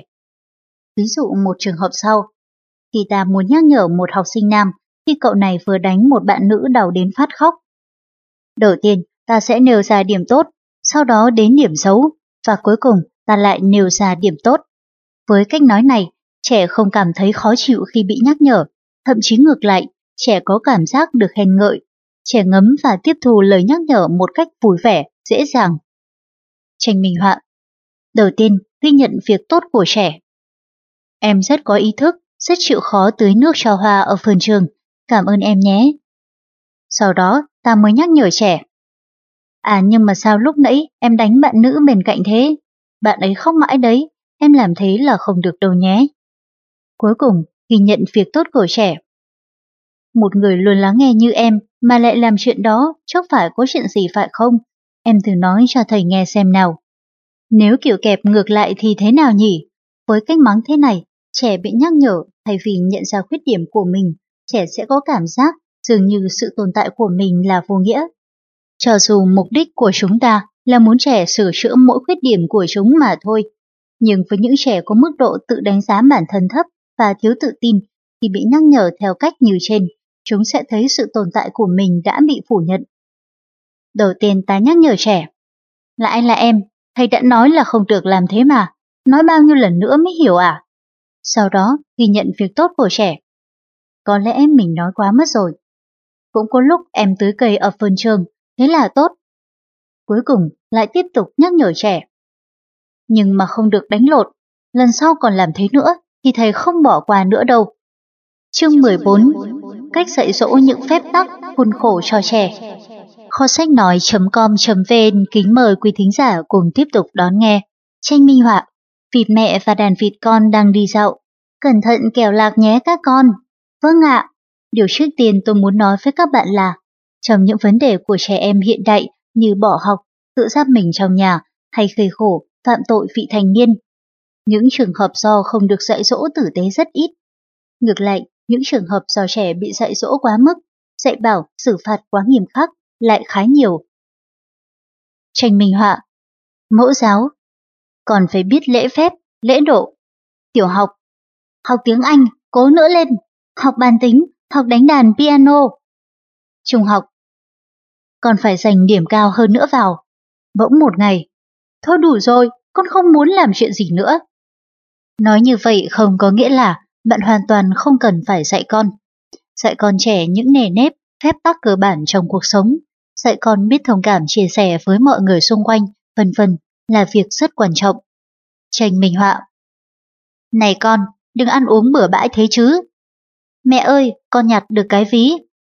Ồ, thế thì người bị rơi ví chắc buồn lắm đây, con mang đến đồn công an ngay nhé. 3. Điều quan trọng nhất là bản thân cha mẹ phải làm gương cho con. Cha mẹ muốn dạy con điều gì, bản thân họ phải thực hiện những điều đó trước mặt con. Như vậy, trẻ sẽ bắt chước noi theo hành động đó một cách tự nhiên. Tranh minh họa. Chào chị, chị đi đâu thế? Cháu chào bác ạ. Sao con cứ đi ngang thế hả? Con nhìn vào học theo bố mẹ mà. Của bố và của mẹ suốt đời bỏ ngang, làm sao dạy con bỏ thẳng được. Ờ, 4. Bố mẹ hay lặp đi lặp lại những lời dàn dạy con theo kiểu sai khiến, ra lệnh con, như làm cái này đi, làm cái kia đi, không được làm thế này, không được làm thế kia. Nói mãi rồi hay nổi cáu và mắng con. Thực ra, kiểu nói như vậy không có hiệu quả cao, chỉ làm cho mức độ tự đánh giá bản thân của trẻ thấp đi. Ngay trong lúc cha mẹ nói, trẻ đã không làm, huống chi là khi cha mẹ không nói. Vì vậy, ta không thể nói trẻ đã thấm nhuần lời dạy của cha mẹ được. 5. Khi muốn dùng lời nói để định hướng hành động của con cái, cha mẹ nên dùng cách nói với chủ ngữ là chính mình. Bố mẹ sẽ rất vui nếu, hoặc bố mẹ sẽ buồn nếu. Ví dụ, Ôi, con rửa bát cho mẹ à, mẹ vui quá, cảm ơn con nhé. Con lấy đồ của người khác à, thế thì mẹ buồn lắm đó. Mong muốn làm cho cha mẹ vui lòng, không muốn làm cho cha mẹ buồn phiền vì mình ở trẻ em, thực ra rất lớn. Vì vậy, thay vì cách nói giả lệnh, ngăn cấm, đe nẹt, không được cái nọ, hãy làm cái kia. Bạn hãy gợi ý muốn từ chính trẻ sẽ có tác dụng nhiều hơn. Tranh minh họa Mẹ rất vui vì, mẹ rất buồn vì ờ thế ạ. À? 6. Hãy để trẻ nếm thất bại. Cha mẹ không nên nhìn trước sự việc rồi ra lệnh, chỉ còn làm này làm nọ. Hãy dạy cho con học từ chính thất bại của mình. Khi con thất bại, không nên chỉ trích, mắng nhiếc chúng, mà hãy cùng con suy nghĩ xem làm thế nào để không lặp lại thất bại ấy nữa. Tranh minh họa khiến trẻ không bao giờ mắc lỗi. Mẹ! Con kiểm tra đồ dùng học tập ngày mai đi, cẩn thận quên đồ đấy. Con cho luôn vào đi kẻo quên. Này, không có hộp bút đây này. Con để chuông đồng hồ đi, để mai khỏi bị dậy muộn nhé. Cặp sách đã chuẩn bị xong rồi. Thôi đi ngủ đi con, mai còn dậy sớm. Cạch, để trẻ học từ thất bại. Con chào mẹ, con đã đi học về. Hôm nay con bị quên hộp bút, chán quá mẹ ạ. Con nghĩ xem phải làm sao để không bị quên nữa. Dạ, cách nào nhỉ? Con chuẩn bị đồ học cho ngày mai từ bây giờ luôn. Chính xác còn ạ. À. ha, vậy là ngày mai mình không thể quên hộp bút nữa rồi. 7. Nếu cha mẹ cứ chăm chăm với ý nghĩ phải dạy con thế này, thế kia, nên cảm thấy việc dạy dỗ con thật nặng nề.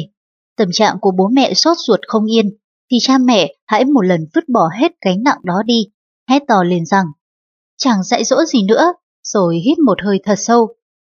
Cũng có khi cách đó lại tốt cho tương lai con yêu của mình hơn đó.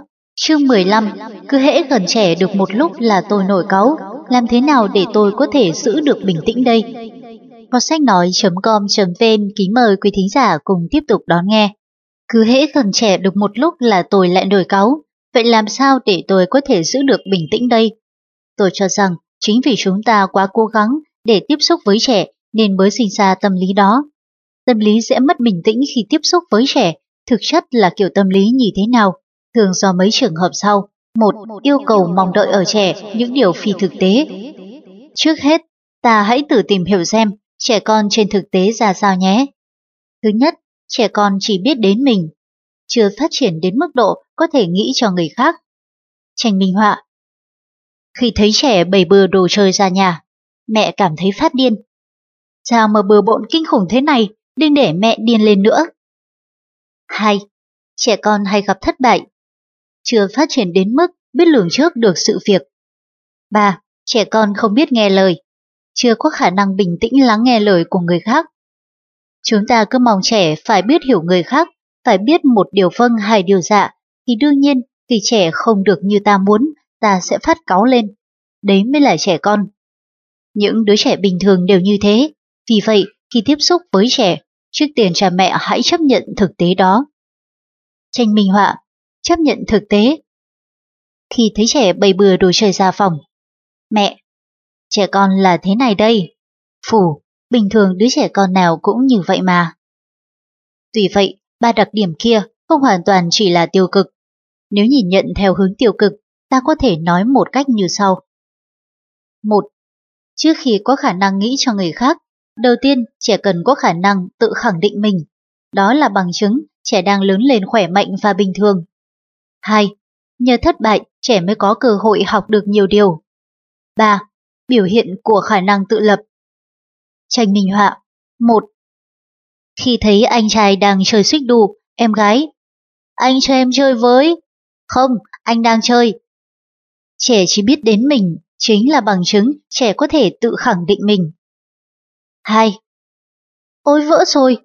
Từ này khi bề hộp trứng, mình sẽ phải cẩn thận hơn.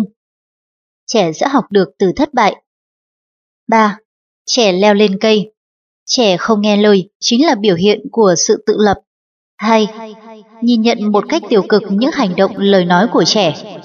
Nếu người lớn nhìn vào những hành động của con rồi tự suy diễn, nó coi thường mình, nó trêu người mình, nó muốn mình tiền tiết lên, thì rất dễ mất bình tĩnh. Nhưng thực ra, trẻ con thường không có ý như vậy. Chúng càng không dám coi thường bố mẹ. Con không ăn cơm không phải do bố mẹ nấu không ngon, mà có thể do bụng còn no. Con không nghe lời mẹ nói, không phải vì coi thường bố mẹ, mà chỉ đơn giản vì chúng là trẻ con. Tranh minh họa Khi mẹ cho bé ăn Nào, há mồm ra con. Trẻ nhất quyết không ăn. Ý con là mẹ nấu dở quá con không ăn được chứ gì. Tranh minh họa hai khi thấy hai anh em đang đánh nhau, bố rất giận dữ. Này, có dừng ngay đi không? Nhưng hai anh em lại tiếp tục đùa cợt và chạy đi chỗ khác. Hai đứa trêu người bố đấy hả? Hừ. Nếu cha mẹ hiểu sai con trẻ như thế, cách nói của bố mẹ cũng trở nên quá khích đối đầu với con. Trong khi thực tế, trẻ con không bao giờ có ý định công kích bố mẹ chúng.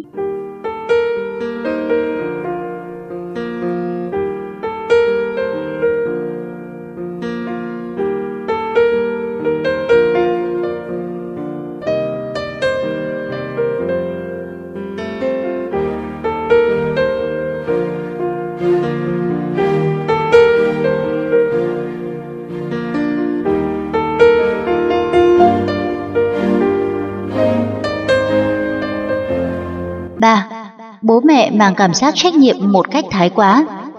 Những ông bố bà mẹ luôn nghĩ một cách thái quá rằng mọi hành vi lời nói của con đều thuộc phần trách nhiệm của bố mẹ.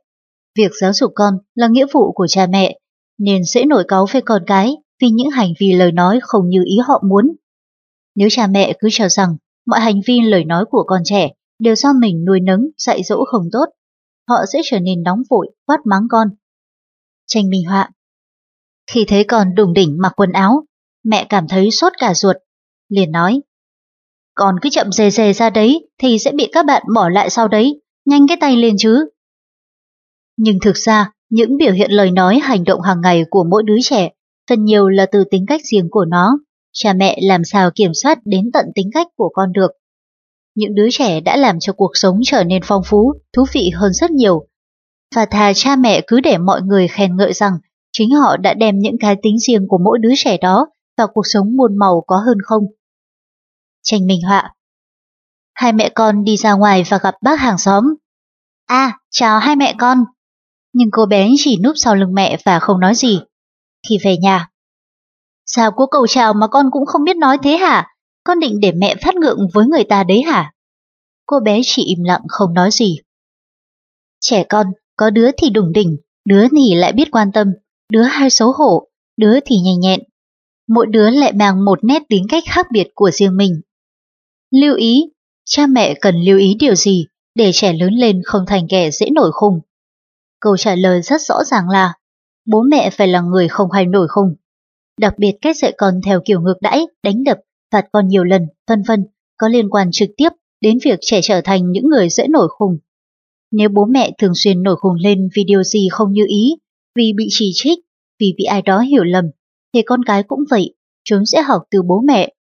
Rằng trong những trường hợp như vậy thì cứ nổi khùng lên là được. Vài mẩu chuyện nhỏ từ độc giả Độc giả nữ, 36 tuổi, tỉnh Ishikawa, Tôi định đi tìm một cái giỏ để bỏ con bọ cánh cứng tôi vừa bắt được, nên đã dặn con. Con nhìn cho mẹ con bọ ở trên bàn này, đừng để nó chạy mất nhé.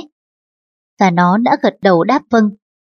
Nhưng khi tôi cầm cái giỏ quay lại, thì con bọ đã không còn ở trên bàn nữa. Cả con tôi cũng không thấy đâu. Khi tôi gọi tên con, tôi không nghe thấy tiếng còn trả lời từ phòng bên cạnh. Hóa ra, con tôi vẫn đang dõi mắt nhìn theo con bọ đang bò lòng vòng. Con tôi phân vân con nhìn nó suốt như lời mẹ dặn, nhưng con đã không thể để nó đứng im trên bàn được, vì con sợ không dám chạm vào nó mẹ ạ. Độc giả nữ, 24 tuổi, tỉnh Nagasaki. Thỉnh thoảng, chồng tôi lại dùng chân bấm chiếc điều khiển để chuyển kênh TV. Một hôm, tôi thấy con trai tôi đặt hai tay lên TV, một chân cố giữ thẳng bằng, một chân kẹp phích cắm, cố cắm nó vào ổ điện. Sau hai lần cố gắng, cuối cùng nó cũng đã thành công. Mẹ xin lỗi con trai nhé, lần sau mẹ sẽ nhắc nhở bố con ngay, để con không bắt trước như thế nữa. Độc giả nam, 65 tuổi, tỉnh Hyogo. Trong một bài văn viết nhân ngày của bố hồi tiểu học, con tôi viết thế này. Bố làm việc cả buổi trưa lẫn buổi tối muộn, không biết bố ngủ vào lúc nào nhỉ. Bố cố gắng lên, đừng để bị ốm nhé. Nó đã làm tôi vô cùng hạnh phúc vì được con quan tâm. Nhưng tôi cũng hiểu ra rằng nó vẫn thường quan sát tôi. Tôi không thể làm những việc xấu được vì không muốn nó nhìn thấy điều đó. Độc giả nam, năm sáu tuổi, tỉnh Totori. Chuyện xảy ra từ lúc đứa con trai thứ hai của tôi khoảng 4 đến 5 tuổi. Một hôm, bỗng nhiên nó đến gần tôi và hỏi. Bố, bố ơi, có phải bố thích mẹ, yêu mẹ quá, đến mức không thể chịu được, hơn nữa nên mới cưới nhau phải không? Trong chốc lát, tôi hoàn toàn bị choáng bởi ánh mắt cực kỳ nghiêm túc của con. Nhưng tôi đã kịp bình tĩnh lại và trả lời con. Đúng vậy, và sau đó con mới được sinh ra đấy. Nghe thế, con tôi có vẻ mặt yên tâm, nở một nụ cười sung sướng. Đến giờ khi nhớ lại, câu chuyện xảy ra rất nhanh và không ngờ tới đó, tôi vẫn thấy ngạc nhiên rằng sao mình lúc ấy có thể bình tĩnh trả lời con hay được như vậy. Độc giả nữ, 28 tuổi, tỉnh Toshigi. Tôi bảo con trai, mình đu mua giày mới nhé. Còn tôi sung sướng tìm được giày nó thích. Nó vừa ôm khư khư đôi giày đó, vừa kéo tôi đi đến phía khu bán giày nữ của người lớn. Mẹ, mẹ cũng chọn giày của mẹ đi chứ. Nó lấy ra 3 đến 4 chiếc giày khác nhau, mỗi chiếc của một đôi, rồi nó rất tha thiết. Mẹ ơi, mẹ thử giày đi mẹ. Không biết có phải vì nó nghĩ mua cho một mình nó thì không nên hay không, nhưng tôi rất cảm động vì con đã biết nghĩ đến mẹ của nó. Con trai đưa cho tôi toàn những chiếc giày cọc cạch, nhưng tôi vẫn cứ đi thử cho con xem. Con trai, mẹ cảm ơn con nhé. Tôi vừa nói vừa thơm một cái vào má con. Cảm ơn con trai của mẹ, con thật là ngoan. Độc giả nữ 30 tuổi, tỉnh Nagasaki. Tôi đang gấp quần áo, con trai đến mang chỗ quần áo đã gấp đi. Tôi đang nghĩ thầm, không biết nó sẽ làm gì. Thử theo dõi xem sao. Thì nó mang ra tống vào máy giặt. Tôi rất muốn cáu, muốn quát con, nhưng tôi đã kịp bình tĩnh và nói. Cảm ơn con vì con đã giúp mẹ. Bây giờ, tôi đang mong chờ ngày con trai tôi có thể thực sự đỡ đần tôi thật nhiều việc đến thật là nhanh. Độc giả nữ 22 tuổi, tỉnh Amori. Con tôi mới được một tuổi, có lần còn khóc mãi chẳng chịu nín.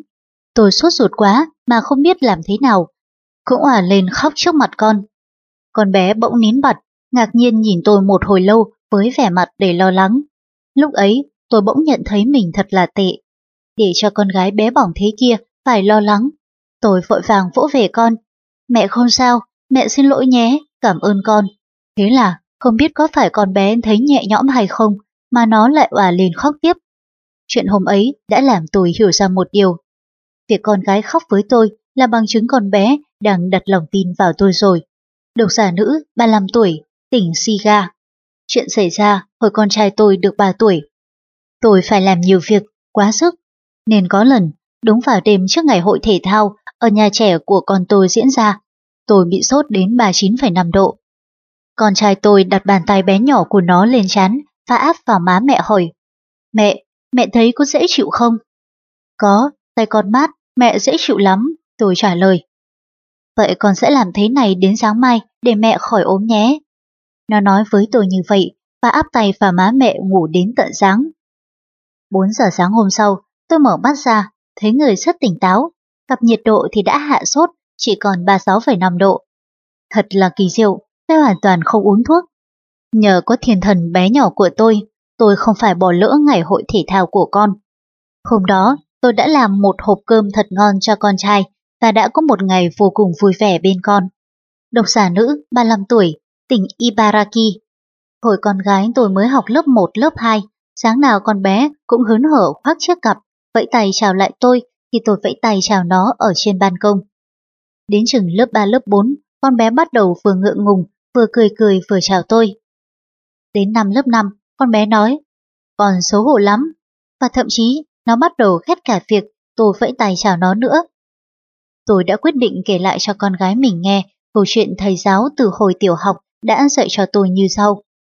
Hai từ cha mẹ rất thiêng liêng. Người vừa lo lắng, vừa dõi theo che chở cho đứa con của mình đang phát bẻo trên cây chính là cha mẹ. Cha mẹ dành cả đời mình chỉ để lo cho con mà thôi. Khi lên cấp 2, con bé lại nói Con thấy cứ kỳ kỳ thế nào ấy, con đâu còn bé nữa nên mẹ không phải vẫy tay chào con đâu. Nhưng tôi vẫn cứ kiên trì, ngày nào cũng vẫy tay chào con, cho đến khi không thấy dáng con nữa mới thôi. Và đến một ngày, con bé bỗng ngoảnh đầu lại nhìn tôi và cũng giơ bàn tay bé nhỏ của mình lên vẫy vẫy. Giờ con bé đã học cấp 3 và đã đi học theo con đường khác, nhưng tôi vẫn giữ thói quen vẫy tay chào con. Con bé vừa ngó nghiêng kiểm tra xem xung quanh có ai không, vừa vẫy vẫy tay chào lại tôi. Tôi mong hai mẹ con tôi vẫn giữ mãi được thói quen đó. Độc giả nữ năm 7 tuổi, Tokyo. Một ngày, đến đón con ở nhà trẻ, có một phụ huynh nói với tôi. Còn tôi rất thích hộp cơm mà chị làm cho cháu nhà chị. Nó khen ngon lắm, còn bảo tôi về nhà cũng làm như thế cho nó. Đó là một cái bánh kiểu Pháp. Về nhà, hỏi chuyện con, con kể. Bạn nhìn thấy bánh của con có vẻ ngon, nên con mời bạn ăn. Bạn khác nhìn thấy lại thèm, con cũng mời bạn, cho bạn. Tôi nghe con biết nói mời bạn thấy đáng yêu quá, mỉm cười, nhưng chợt lo lắng. Vậy thì hộp cơm của con hết mất. Con vui vẻ trả lời. Nhưng lại có bạn khác bỏ đồ ăn vào hộp của con. Hỏi kỹ ra thì ra con tôi toàn ăn đồ của các bạn khác. Từ khi biết chuyện đó, tôi cố tình cho nhiều bánh hơn vào hộp của con, để con có cái chia cho bạn. Một thời gian sau, ở nhà trẻ lộ lên phòng trào trao đổi cơm hộp. Giờ tôi đã là bà ngoại, nhưng tôi vẫn nhớ mãi hình ảnh con gái mình mỗi lần đi học về lại hớn hở nói. Mẹ ơi, cơm mẹ làm hôm nay ngon lắm. Tôi cứ ngỡ chuyện đó vừa mới xảy ra hôm qua mà thôi. Giờ đến lượt con gái tôi lại đang miệt mài làm bánh kiểu Pháp để con gái nó mang đi học. Kho sách nói.com.vn cảm ơn quý thính giả đã đón nghe chương 12, chương 13 và chương 14 của cuốn sách Nuôi dạy con kiểu Nhật Bản. Kính mời quý thính giả cùng đón nghe các chương tiếp theo của sách.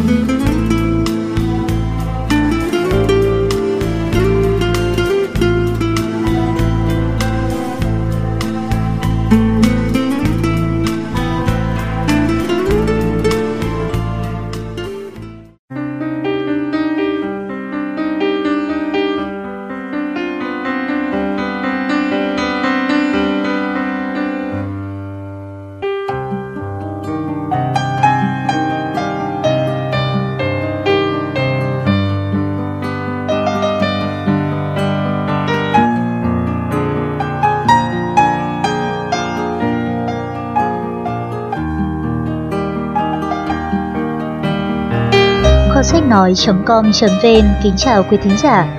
Kính mời quý thính giả cùng đến với chương 16, chương 17, chương 18, chương 19 và chương 20 của cuốn sách Nuôi dạy con kiểu Nhật Bản. Chương 16 Hỗ trợ người mẹ một Nếu muốn bảo vệ con, trước hết phải bảo vệ người nâng đỡ chúng, đó là người mẹ. Con trẻ mà gây ra chuyện gì, bản thân chúng đã đành. Bố mẹ, nhất là mẹ chúng, sẽ là đối tượng bị chê mắng nhiều nhất. Khi thấy một bạn nhỏ đang phá hòa ven đường, người hàng xóm sẽ nghĩ rằng, ái chà, con cái nhà bên cạnh đây mà. Cha mẹ không dạy dỗ cẩn thận đây mà. Suốt ngày bình còn chẳng chạp ấy, tại bố mẹ không ra gì thôi. Nuông chiều con quá đấy, xì sầm, xì sầm. Chẳng cần biết cụ thể ra sao, nhưng người ngoài cứ hay tưởng tượng, phán xét. Họ cũng chẳng cần biết mẹ của đứa trẻ đó đau khổ đến thế nào. Nếu muốn bảo vệ con, trước hết phải bảo vệ người nâng đỡ chúng, đó chính là người mẹ. Nhưng thực tế thì không ít người cứ nói bảo vệ con trẻ nhưng lại công kích mẹ của chúng, cuối cùng là con trẻ cũng bị xuống ngã luôn. Ở Nhật hiện nay, tình trạng tỷ lệ sinh giảm sút đang trở thành vấn đề nổi cộng. Một cha, một mẹ, 1,29 con, tỷ lệ sinh năm 2003. Trong các nước phát triển trên thế giới, nước Đức cũng có tình trạng này giống nước Nhật. Điểm chung của hai nước này đó là gia đình, đặc biệt là người mẹ, phải gánh trách nhiệm chính trong việc nuôi dạy con. Vì thế, người mẹ chịu sức ép nặng nề hơn khi nuôi dạy con. Nhưng việc dạy con không phải chỉ của người phụ nữ. Người đồng hành quan trọng nhất trong việc nuôi dạy con là người cha, sự hỗ trợ của ông bà, sự hỗ trợ của thầy cô giáo, sự hỗ trợ của hàng xóm láng giềng, sự hỗ trợ của hội phụ huynh, bạn bè của bố mẹ đứa trẻ. Thiết nghĩ bây giờ đây Việc chúng ta cần phải bảo vệ, giúp đỡ người mẹ, người đã và đang luôn phấn đấu cho sự nghiệp nuôi dạy con gái chính là việc cần thiết nhất. Chương 17. Hỗ trợ người mẹ hai Mẹ không có ngày nghỉ Năm 1999, Nhật Bản đã ban hành luật về nam nữ bình đẳng cùng tham gia hoạt động xã hội. Tranh minh họa Anh à, em cũng muốn đi làm. Cái gì? Nhà cửa bộn bề thế thì đi làm sao được? Đàn ông đi làm, phụ nữ chỉ lo việc nhà thôi. Ấy ấy, bây giờ là xã hội bình đẳng nam nữ rồi, phải công bằng chứ. Người vợ có thể đi công tác rồi được bổ nhiệm. Khi vợ chồng cùng chia sẻ việc nhà, phụ nữ có nhiều cơ hội tham gia hoạt động xã hội. Nhưng việc nhà, việc chăm con đã khiến phụ nữ không có cơ hội đó. Nên cuối cùng lại dẫn tới tình trạng này. Đàn ông thì chỉ có công việc, còn đàn bà thì công việc, đi chợ, dọn dẹp, giặt rũ, nấu ăn, dạy con học tất cả đều đổ lên đầu. Khi người mẹ đau ốm, ta mới thiếu hiểu điều đó. Người chồng có thể nằm nghỉ ở nhà khi ốm. Mình ơi, anh về rồi, anh mệt quá, anh đi nghỉ đây. Vì ngoài công việc ở công ty, họ chẳng làm thêm gì cả. Nhưng người vợ thì có thế được đâu. Vợ ơi, thuốc cảm cúm để ở đâu? Mệt nhưng vẫn phải rửa bát. Anh ơi, hôm nay anh đến nhà trẻ đón con hộ em nhé. Ôi ngủ rồi con đâu? Con ơi, Sao hôm nay mẹ bế thế con nặng hơn mọi khi nhỉ? Nhưng con trẻ thì có hiểu tình cảnh này đâu. Vẫn cứ nô đùa và nhõng nhẽo mẹ. Mẹ, chơi với con đi. Mẹ ơi, con đói lắm rồi. Mệt quá mà mình vẫn phải nấu cơm, trong khi đó ông chồng thì đang nằm ngủ khò khò. Nấu cơm, rửa bát, rồi tắm giặt cho con, đến tối lại dù còn ngủ. Vì thế, chúng ta hãy cùng nhìn nhận lại sự cố gắng của người phụ nữ. Chương 18, hỗ trợ người mẹ ba. Mẹ đi làm, với con đó là được hay mất. Có sách nói.com.vn kính mời quý thính giả cùng tiếp tục đón nghe. Quãng thời gian ở nhà trẻ hầu như không có ảnh hưởng gì tới sự phát triển của trẻ con. Nhưng việc có ăn uống cùng gia đình hay không lại tác động rất lớn tới sự phát triển của trẻ nhỏ. Tháng 5 năm 2004, Ban nghiên cứu thuộc Bộ Y tế và Lao động Nhật Bản đã đưa ra một kết luận thu hút rất nhiều sự quan tâm. Khi nghiên cứu 185 trẻ em đi nhà trẻ cả buổi đêm, người ta thấy thời gian dài ở nhà trẻ không có ảnh hưởng gì tới chúng. Mặt khác, kết quả nghiên cứu cho thấy những đứa trẻ hiếm khi ăn uống cùng gia đình thiếu khả năng giao tiếp cao gấp 70 lần và có nguy cơ trở thành người chậm hiểu cao gấp 44 lần. Nhiều người có suy nghĩ mẹ luôn phải ở bên con, ít ra là cho đến khi con được 3 tuổi. Trong sách trắng của Bộ Y tế và Lao động Nhật Bản năm 1998 lại có lời khẳng định rằng không có bằng chứng hợp lý nào khi nói về mốc trẻ cần mẹ ở bên đến 3 tuổi. Điều này trở thành chủ đề nóng hổi khi đó tại Nhật. Đúng là cho đến khi trẻ được 3 tuổi, giai đoạn não bộ phát triển mạnh mẽ nhất, việc đưa trẻ được nuôi dưỡng trong môi trường an bình để áp tình yêu thương là cực kỳ quan trọng nhưng không có nghĩa là lúc nào người mẹ cũng phải ở nhà với con. Có thể thấy rõ điều này qua điều tra mở rộng trẻ ở độ tuổi từ 1 đến 7 của Mỹ năm 1988. Sữa trẻ có mẹ đi làm và trẻ có mẹ ở nhà không có sự chênh lệch về sự phát triển tâm sinh lý, giao tiếp xã hội hay thành tích học tập. Kết luận, không nên nghe những lời đàm tiếu bên ngoài hay tự mình quyết định việc đi làm hay ở nhà chăm con. Ai nghĩ như người mẹ này thì nên ở nhà với con vì tôi tự cảm thấy bản thân khó có thể đảm nhiệm cùng một lúc hai việc là vừa chăm con vừa đi làm. Nên trong lúc con còn đang nhỏ, tôi quyết định chuyên tâm vào việc nuôi dạy con. Dù kinh tế trở nên eo hẹp hơn, nhưng tôi cảm thấy thư thả, thoải mái khi chăm con hơn. Còn ai có suy nghĩ như người mẹ này thì nên đi làm. Nếu tôi ở nhà, không đi làm, chắc chắn tôi sẽ bị ức chế, căng thẳng, nên tôi đã quyết định gửi con ở nhà trẻ và tiếp tục đi làm. Khi đó, tôi cảm thấy mình có thể trở nên hiền dịu với con hơn rất nhiều. Tranh minh họa, khi người mẹ đi làm về. Ôi, mẹ nhớ con quá. Mẹ gặp lại con sau một ngày vất vả làm việc. Chương 19, hỗ trợ người mẹ muốn Bố mẹ phải làm sao khi cả hai cùng đi làm, không dành đủ thời gian gần gũi con gái. Nhưng ông bố bà mẹ mang mối bận tâm này chứng tỏ rất quan tâm đến con gái. Tôi tin rằng chắc chắn họ sẽ nuôi dạy con tốt những điều đáng lưu ý. Không nên phó thác hoàn toàn việc chăm sóc con cho ông bà hay người giúp việc. Những việc chính, nếu mẹ không làm cho con, sau này có thể có hậu quả khôn lường. Tranh minh họa, chào mẹ, con phải làm mấy việc nhà đã. Mẹ ơi, hôm nay ở trường nhé. Giờ mẹ đang giặt quần áo, con ra kể cho bà nghe đi. Mẹ ơi, mẹ đọc chuyện này đi. Mẹ đang nấu cơm, mẹ bận lắm. Con ra bảo bà đọc cho. Khi người mẹ đi làm về, Ông bà giúp mẹ làm bớt việc nhà, để mẹ con có thời gian cho nhau là tốt hơn cả. Tranh minh họa, bận tối mũi, bà trông cháu giúp con với ạ. Tất bật, tất bật. Cả ngày mình đi làm, việc nhà đều đến tay bà hết rồi, nên khi mình ở nhà thế này, mình không làm thì coi làm sao được. Thôi, mẹ nói chơi với con đi, để đấy mà làm cho. Ôi mẹ, con cảm ơn mẹ nhiều lắm ạ. Bà nội tâm lý quá. Khi đi làm về, dù chỉ có 5 phút, 10 phút cùng con, thì người mẹ cũng nên cố gắng tận dụng hỏi han, gần gũi con. Hãy làm cho khoảng cách thời gian ít ỏi đó của mẹ và con thật vui vẻ. Đừng biến nó thành thời gian mắng mỏ con, ra lệnh, phải thế này, cần thế kia. Hãy nghe con kể những chuyện đã xảy ra trong ngày, hoặc hãy cười với con thật sảng khoái. Nếu làm được như vậy, thì dù chỉ 5 phút bên mẹ thôi, trẻ cũng mãn nguyện rồi. Tranh minh họa, sai, Mẹ dọn đĩa này nhé. Sao, vẫn còn ăn cơ à? Con ăn nhanh lên chứ. Con, đi đánh răng nhanh lên chứ. Đúng, hôm nay ở trường ấy mẹ ạ. Vậy hả con? Thế rồi, có chuyện này nữa mẹ. Ha ha, hay quá nhỉ. Kho sách nói.com.vn cảm ơn quý thính giả đã đón nghe chương 16, chương 17, chương 18 và chương 19 của cuốn sách Nuôi dạy con kiểu Nhật Bản Kính mời quý thính giả cùng đón nghe các chương tiếp theo của sách.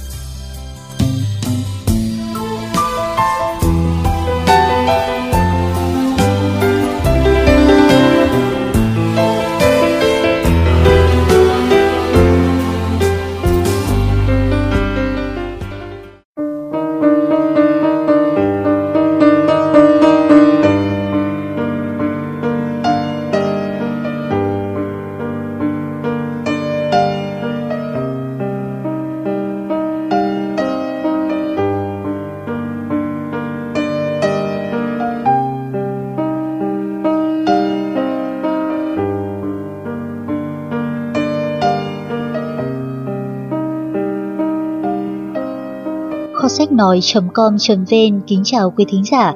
Kính mời quý thính giả cùng đến với chương 20, 21 và 22 của cuốn sách Nuôi dạy con kiểu Nhật Bản. Chương 20, hỗ trợ người mẹ năm.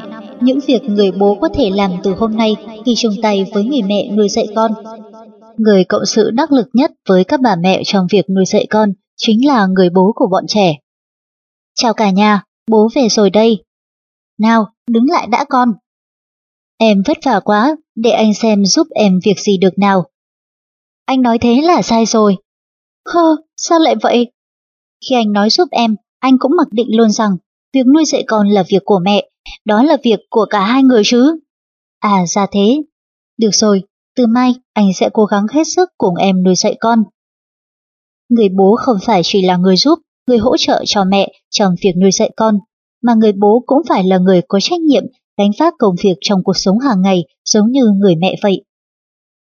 Em xin phép hôm nay về sớm ạ. Cậu nói sao? Bản kế hoạch thế nào rồi?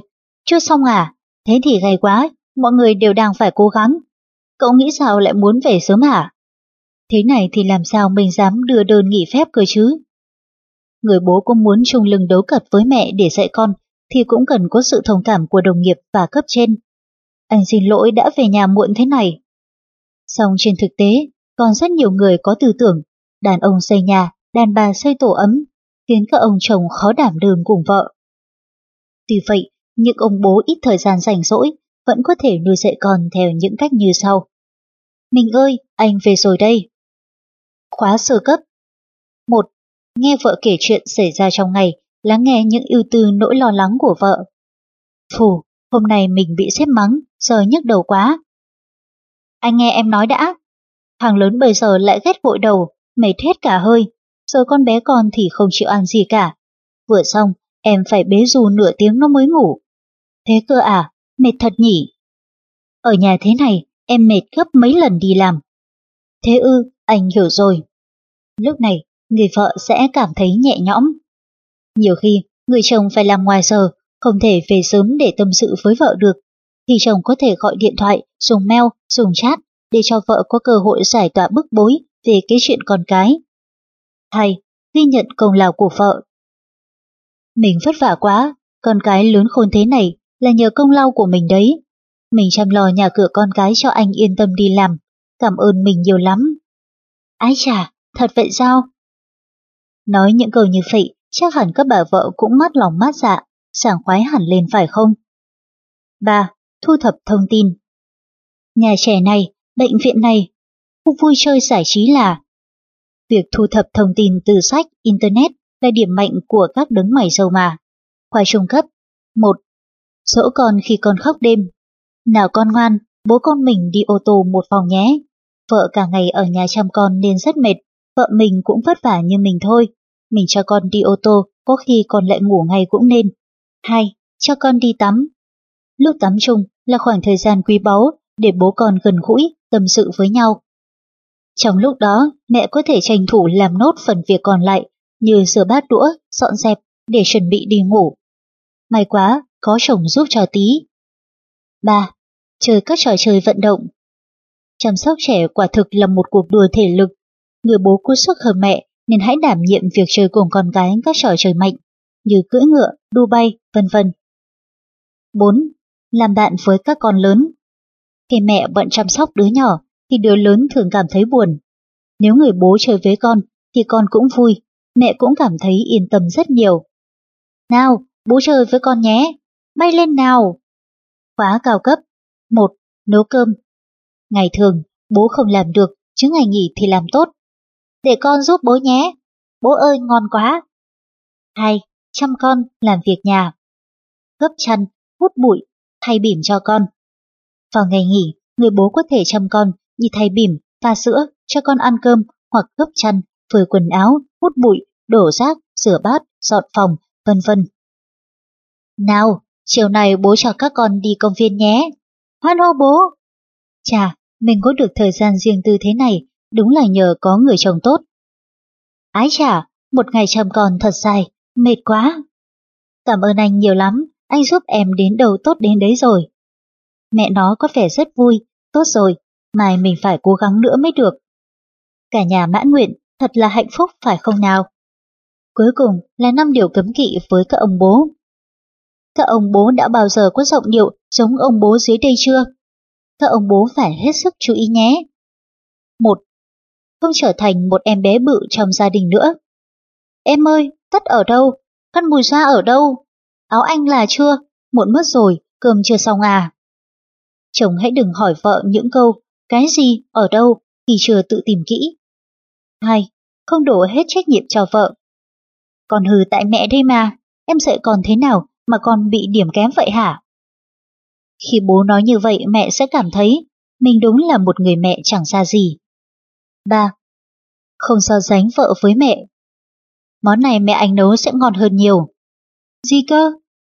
Trà đâu không đem ra thế, mẹ anh luôn chu đáo hơn em, chuẩn bị sẵn trà từ trước. 4. Không quát nạt vợ. Ở Mỹ quá, yên đi không nào. Thôi con. Thôi đi, phiền toái quá, ra chỗ khác mà chơi. 5. Không dùng vũ lực với vợ. Đây là quy tắc tối thiểu để xây dựng quan hệ tôn trọng lẫn nhau giữa hai vợ chồng. Chương 21 Hỗ trợ người mẹ 6 Mẹ vẫn cứ là mẹ, con vẫn cứ là con, tạo ranh giới hợp lý giữa mình và người khác. Sự hỗ trợ của người xung quanh cũng quan trọng, nhưng có một điều còn quan trọng hơn. Đó là việc tự khẳng định chính mình của người mẹ. Xung quanh người mẹ có rất nhiều người. Nếu những người đó nói những lời cảm thông, thấu hiểu, thì người mẹ sẽ cảm thấy thật yên tâm. Ôi, trông nó lành lợi quá, chắc là mẹ nuôi dạy con giỏi lắm đây, còn khỏe mạnh nữa chứ. Còn ngược lại, người mẹ sẽ rất bị dao động. Đây chính là tình trạng bất an, lo lắng của người mẹ. Chẳng phải chị ấy hơi chiều con quá sao? Không dạy dỗ con nghiêm khắc thì cái đấy. Con gái mà nghịch như quỷ, đến mệt. Cuối cùng, dẫu người ngoài có hiểu hay không, người mẹ cũng cần giữ vững lập trường. Mình vẫn là mình và con vẫn cứ là con. Để làm được việc đó, người mẹ cần phải làm gì? Nói đơn giản, người mẹ hãy kẻ một ranh giới giữa mình với người khác. Chị là chị, còn tôi là tôi. Chà, cũng đúng thế thật. Việc vượt qua ranh giới vào lãnh địa của người khác gọi là xâm phạm. Làm thế nọ, làm thế kia. Những điều chị nói cũng đúng, nhưng... Ý kiến của người khác đều đáng được tôn trọng, nhưng không ai hiểu rõ mình bằng chính bản thân mình được, nên ý kiến người khác chưa hẳn đã là đúng. Ôi giời ơi, tôi chẳng qua cũng chỉ vì cô nên mới nói, thế mà. Bác ơi, bác đừng nghĩ thế. Chẳng có lý do nào để chúng ta nhất nhất nghe theo lời nghị khác. Đúng, mình vẫn cứ phải là mình, bà ấy nói thế nhưng mà. Cuối cùng, ta hãy tự mình suy xét và tự mình quyết định. Việc vạch ranh giới và bảo vệ ranh giới chính là ta biết quý trọng bản thân mình, đồng thời cũng là tôn trọng người khác. Nói là vậy, nhưng nhiều khi chúng ta lại không đủ tự tin vào chính mình, bị lung lay bởi lời nói của người khác. Phải thế này, phải thế kia. Thế ư? Ờ, có khi mọi người nói cũng đúng. Để không rơi vào hoàn cảnh đó, chúng ta cần phải nghe nhiều ý kiến khác nhau và phải biết chất lọc để có những quyết định đúng đắn nhất. Tiếp theo, chúng ta cùng tìm hiểu việc tạo ranh giới nào. Xâm phạm ranh giới 1 Khi thấy trẻ đòi ăn kem Người hàng xóm Đấy biết ngay mà, bình thường nó được trẻ quen rồi, giờ mẹ nói nó có nghe đâu. Bà ấy nói gì cơ, mà có lẽ mình cũng chiều còn quá thật. Mẹ ơi! Còn lại định nhõng nhẽo hả? Tạo danh giới một. Khi bé đòi ăn kem, người hàng xóm. Đấy biết ngay, bình thường nó được chiều quen rồi, giờ mẹ nói nó có nghe đâu. Việc trẻ con đòi cái này, đòi cái kia là sự tự khẳng định mình, là biểu hiện của sự phát triển bình thường. Hơn nữa, lúc nhỏ việc trẻ làm đúng là rất quan trọng, bà ấy nói như thế là sai rồi. Mẹ ơi, Ơi ơi, mẹ đây. Xâm phạm ranh giới hai. Điền ruột quá, nhức cả đầu, có im đi không? Con với cái chẳng được dạy dỗ gì cả, mệt quá đi, công việc thì chẳng ra đâu vào đâu. Em, em xin lỗi. Chỉ vì các con hư nên bố nổi cáu với mẹ đấy. Tạo ranh giới hai. Điền ruột quá, nhất cả đầu, có im đi không? Con với cái chẳng được dạy dỗ gì cả, mệt quá đi, công việc thì chẳng ra đâu vào đâu đây này. Lúc nãy ở cơ quan có việc bực mình nên anh mới có kỉnh thế phải không? Nhưng lỗi trong công việc không phải là do mẹ con em. bố đang không được vui, các con chú ý chơi ngoan, đừng làm ồn nhé. Xâm phạm danh giới ba. Tôi học hành không đến nơi đến chốn, tất cả là do bà nuôi dạy kém. Bà phải chịu trách nhiệm đối với cuộc đời tôi. Bà đưa ngay mấy chục triệu để tôi trả tiền chơi game. Đúng là do mẹ không biết dạy con, mẹ phải bù đắp thế nào bây giờ. Sau đó, người mẹ lại ra ngân hàng rút tiền và đưa cho con. Tạo danh giới ba. Tôi học hành không đến nơi đến chốn, tất cả là do bà nuôi dạy kém. Bà phải chịu trách nhiệm cho cuộc đời tôi.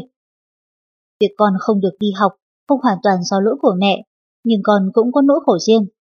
Mẹ hiểu là con cũng cần tiền để chơi game cho nhẹ nhõm, nhưng con biết rồi đấy, hoàn cảnh nhà mình. Mẹ chỉ đưa phần tiền tiêu này của con hôm nay thôi, con rõ chưa? còn rõ rồi.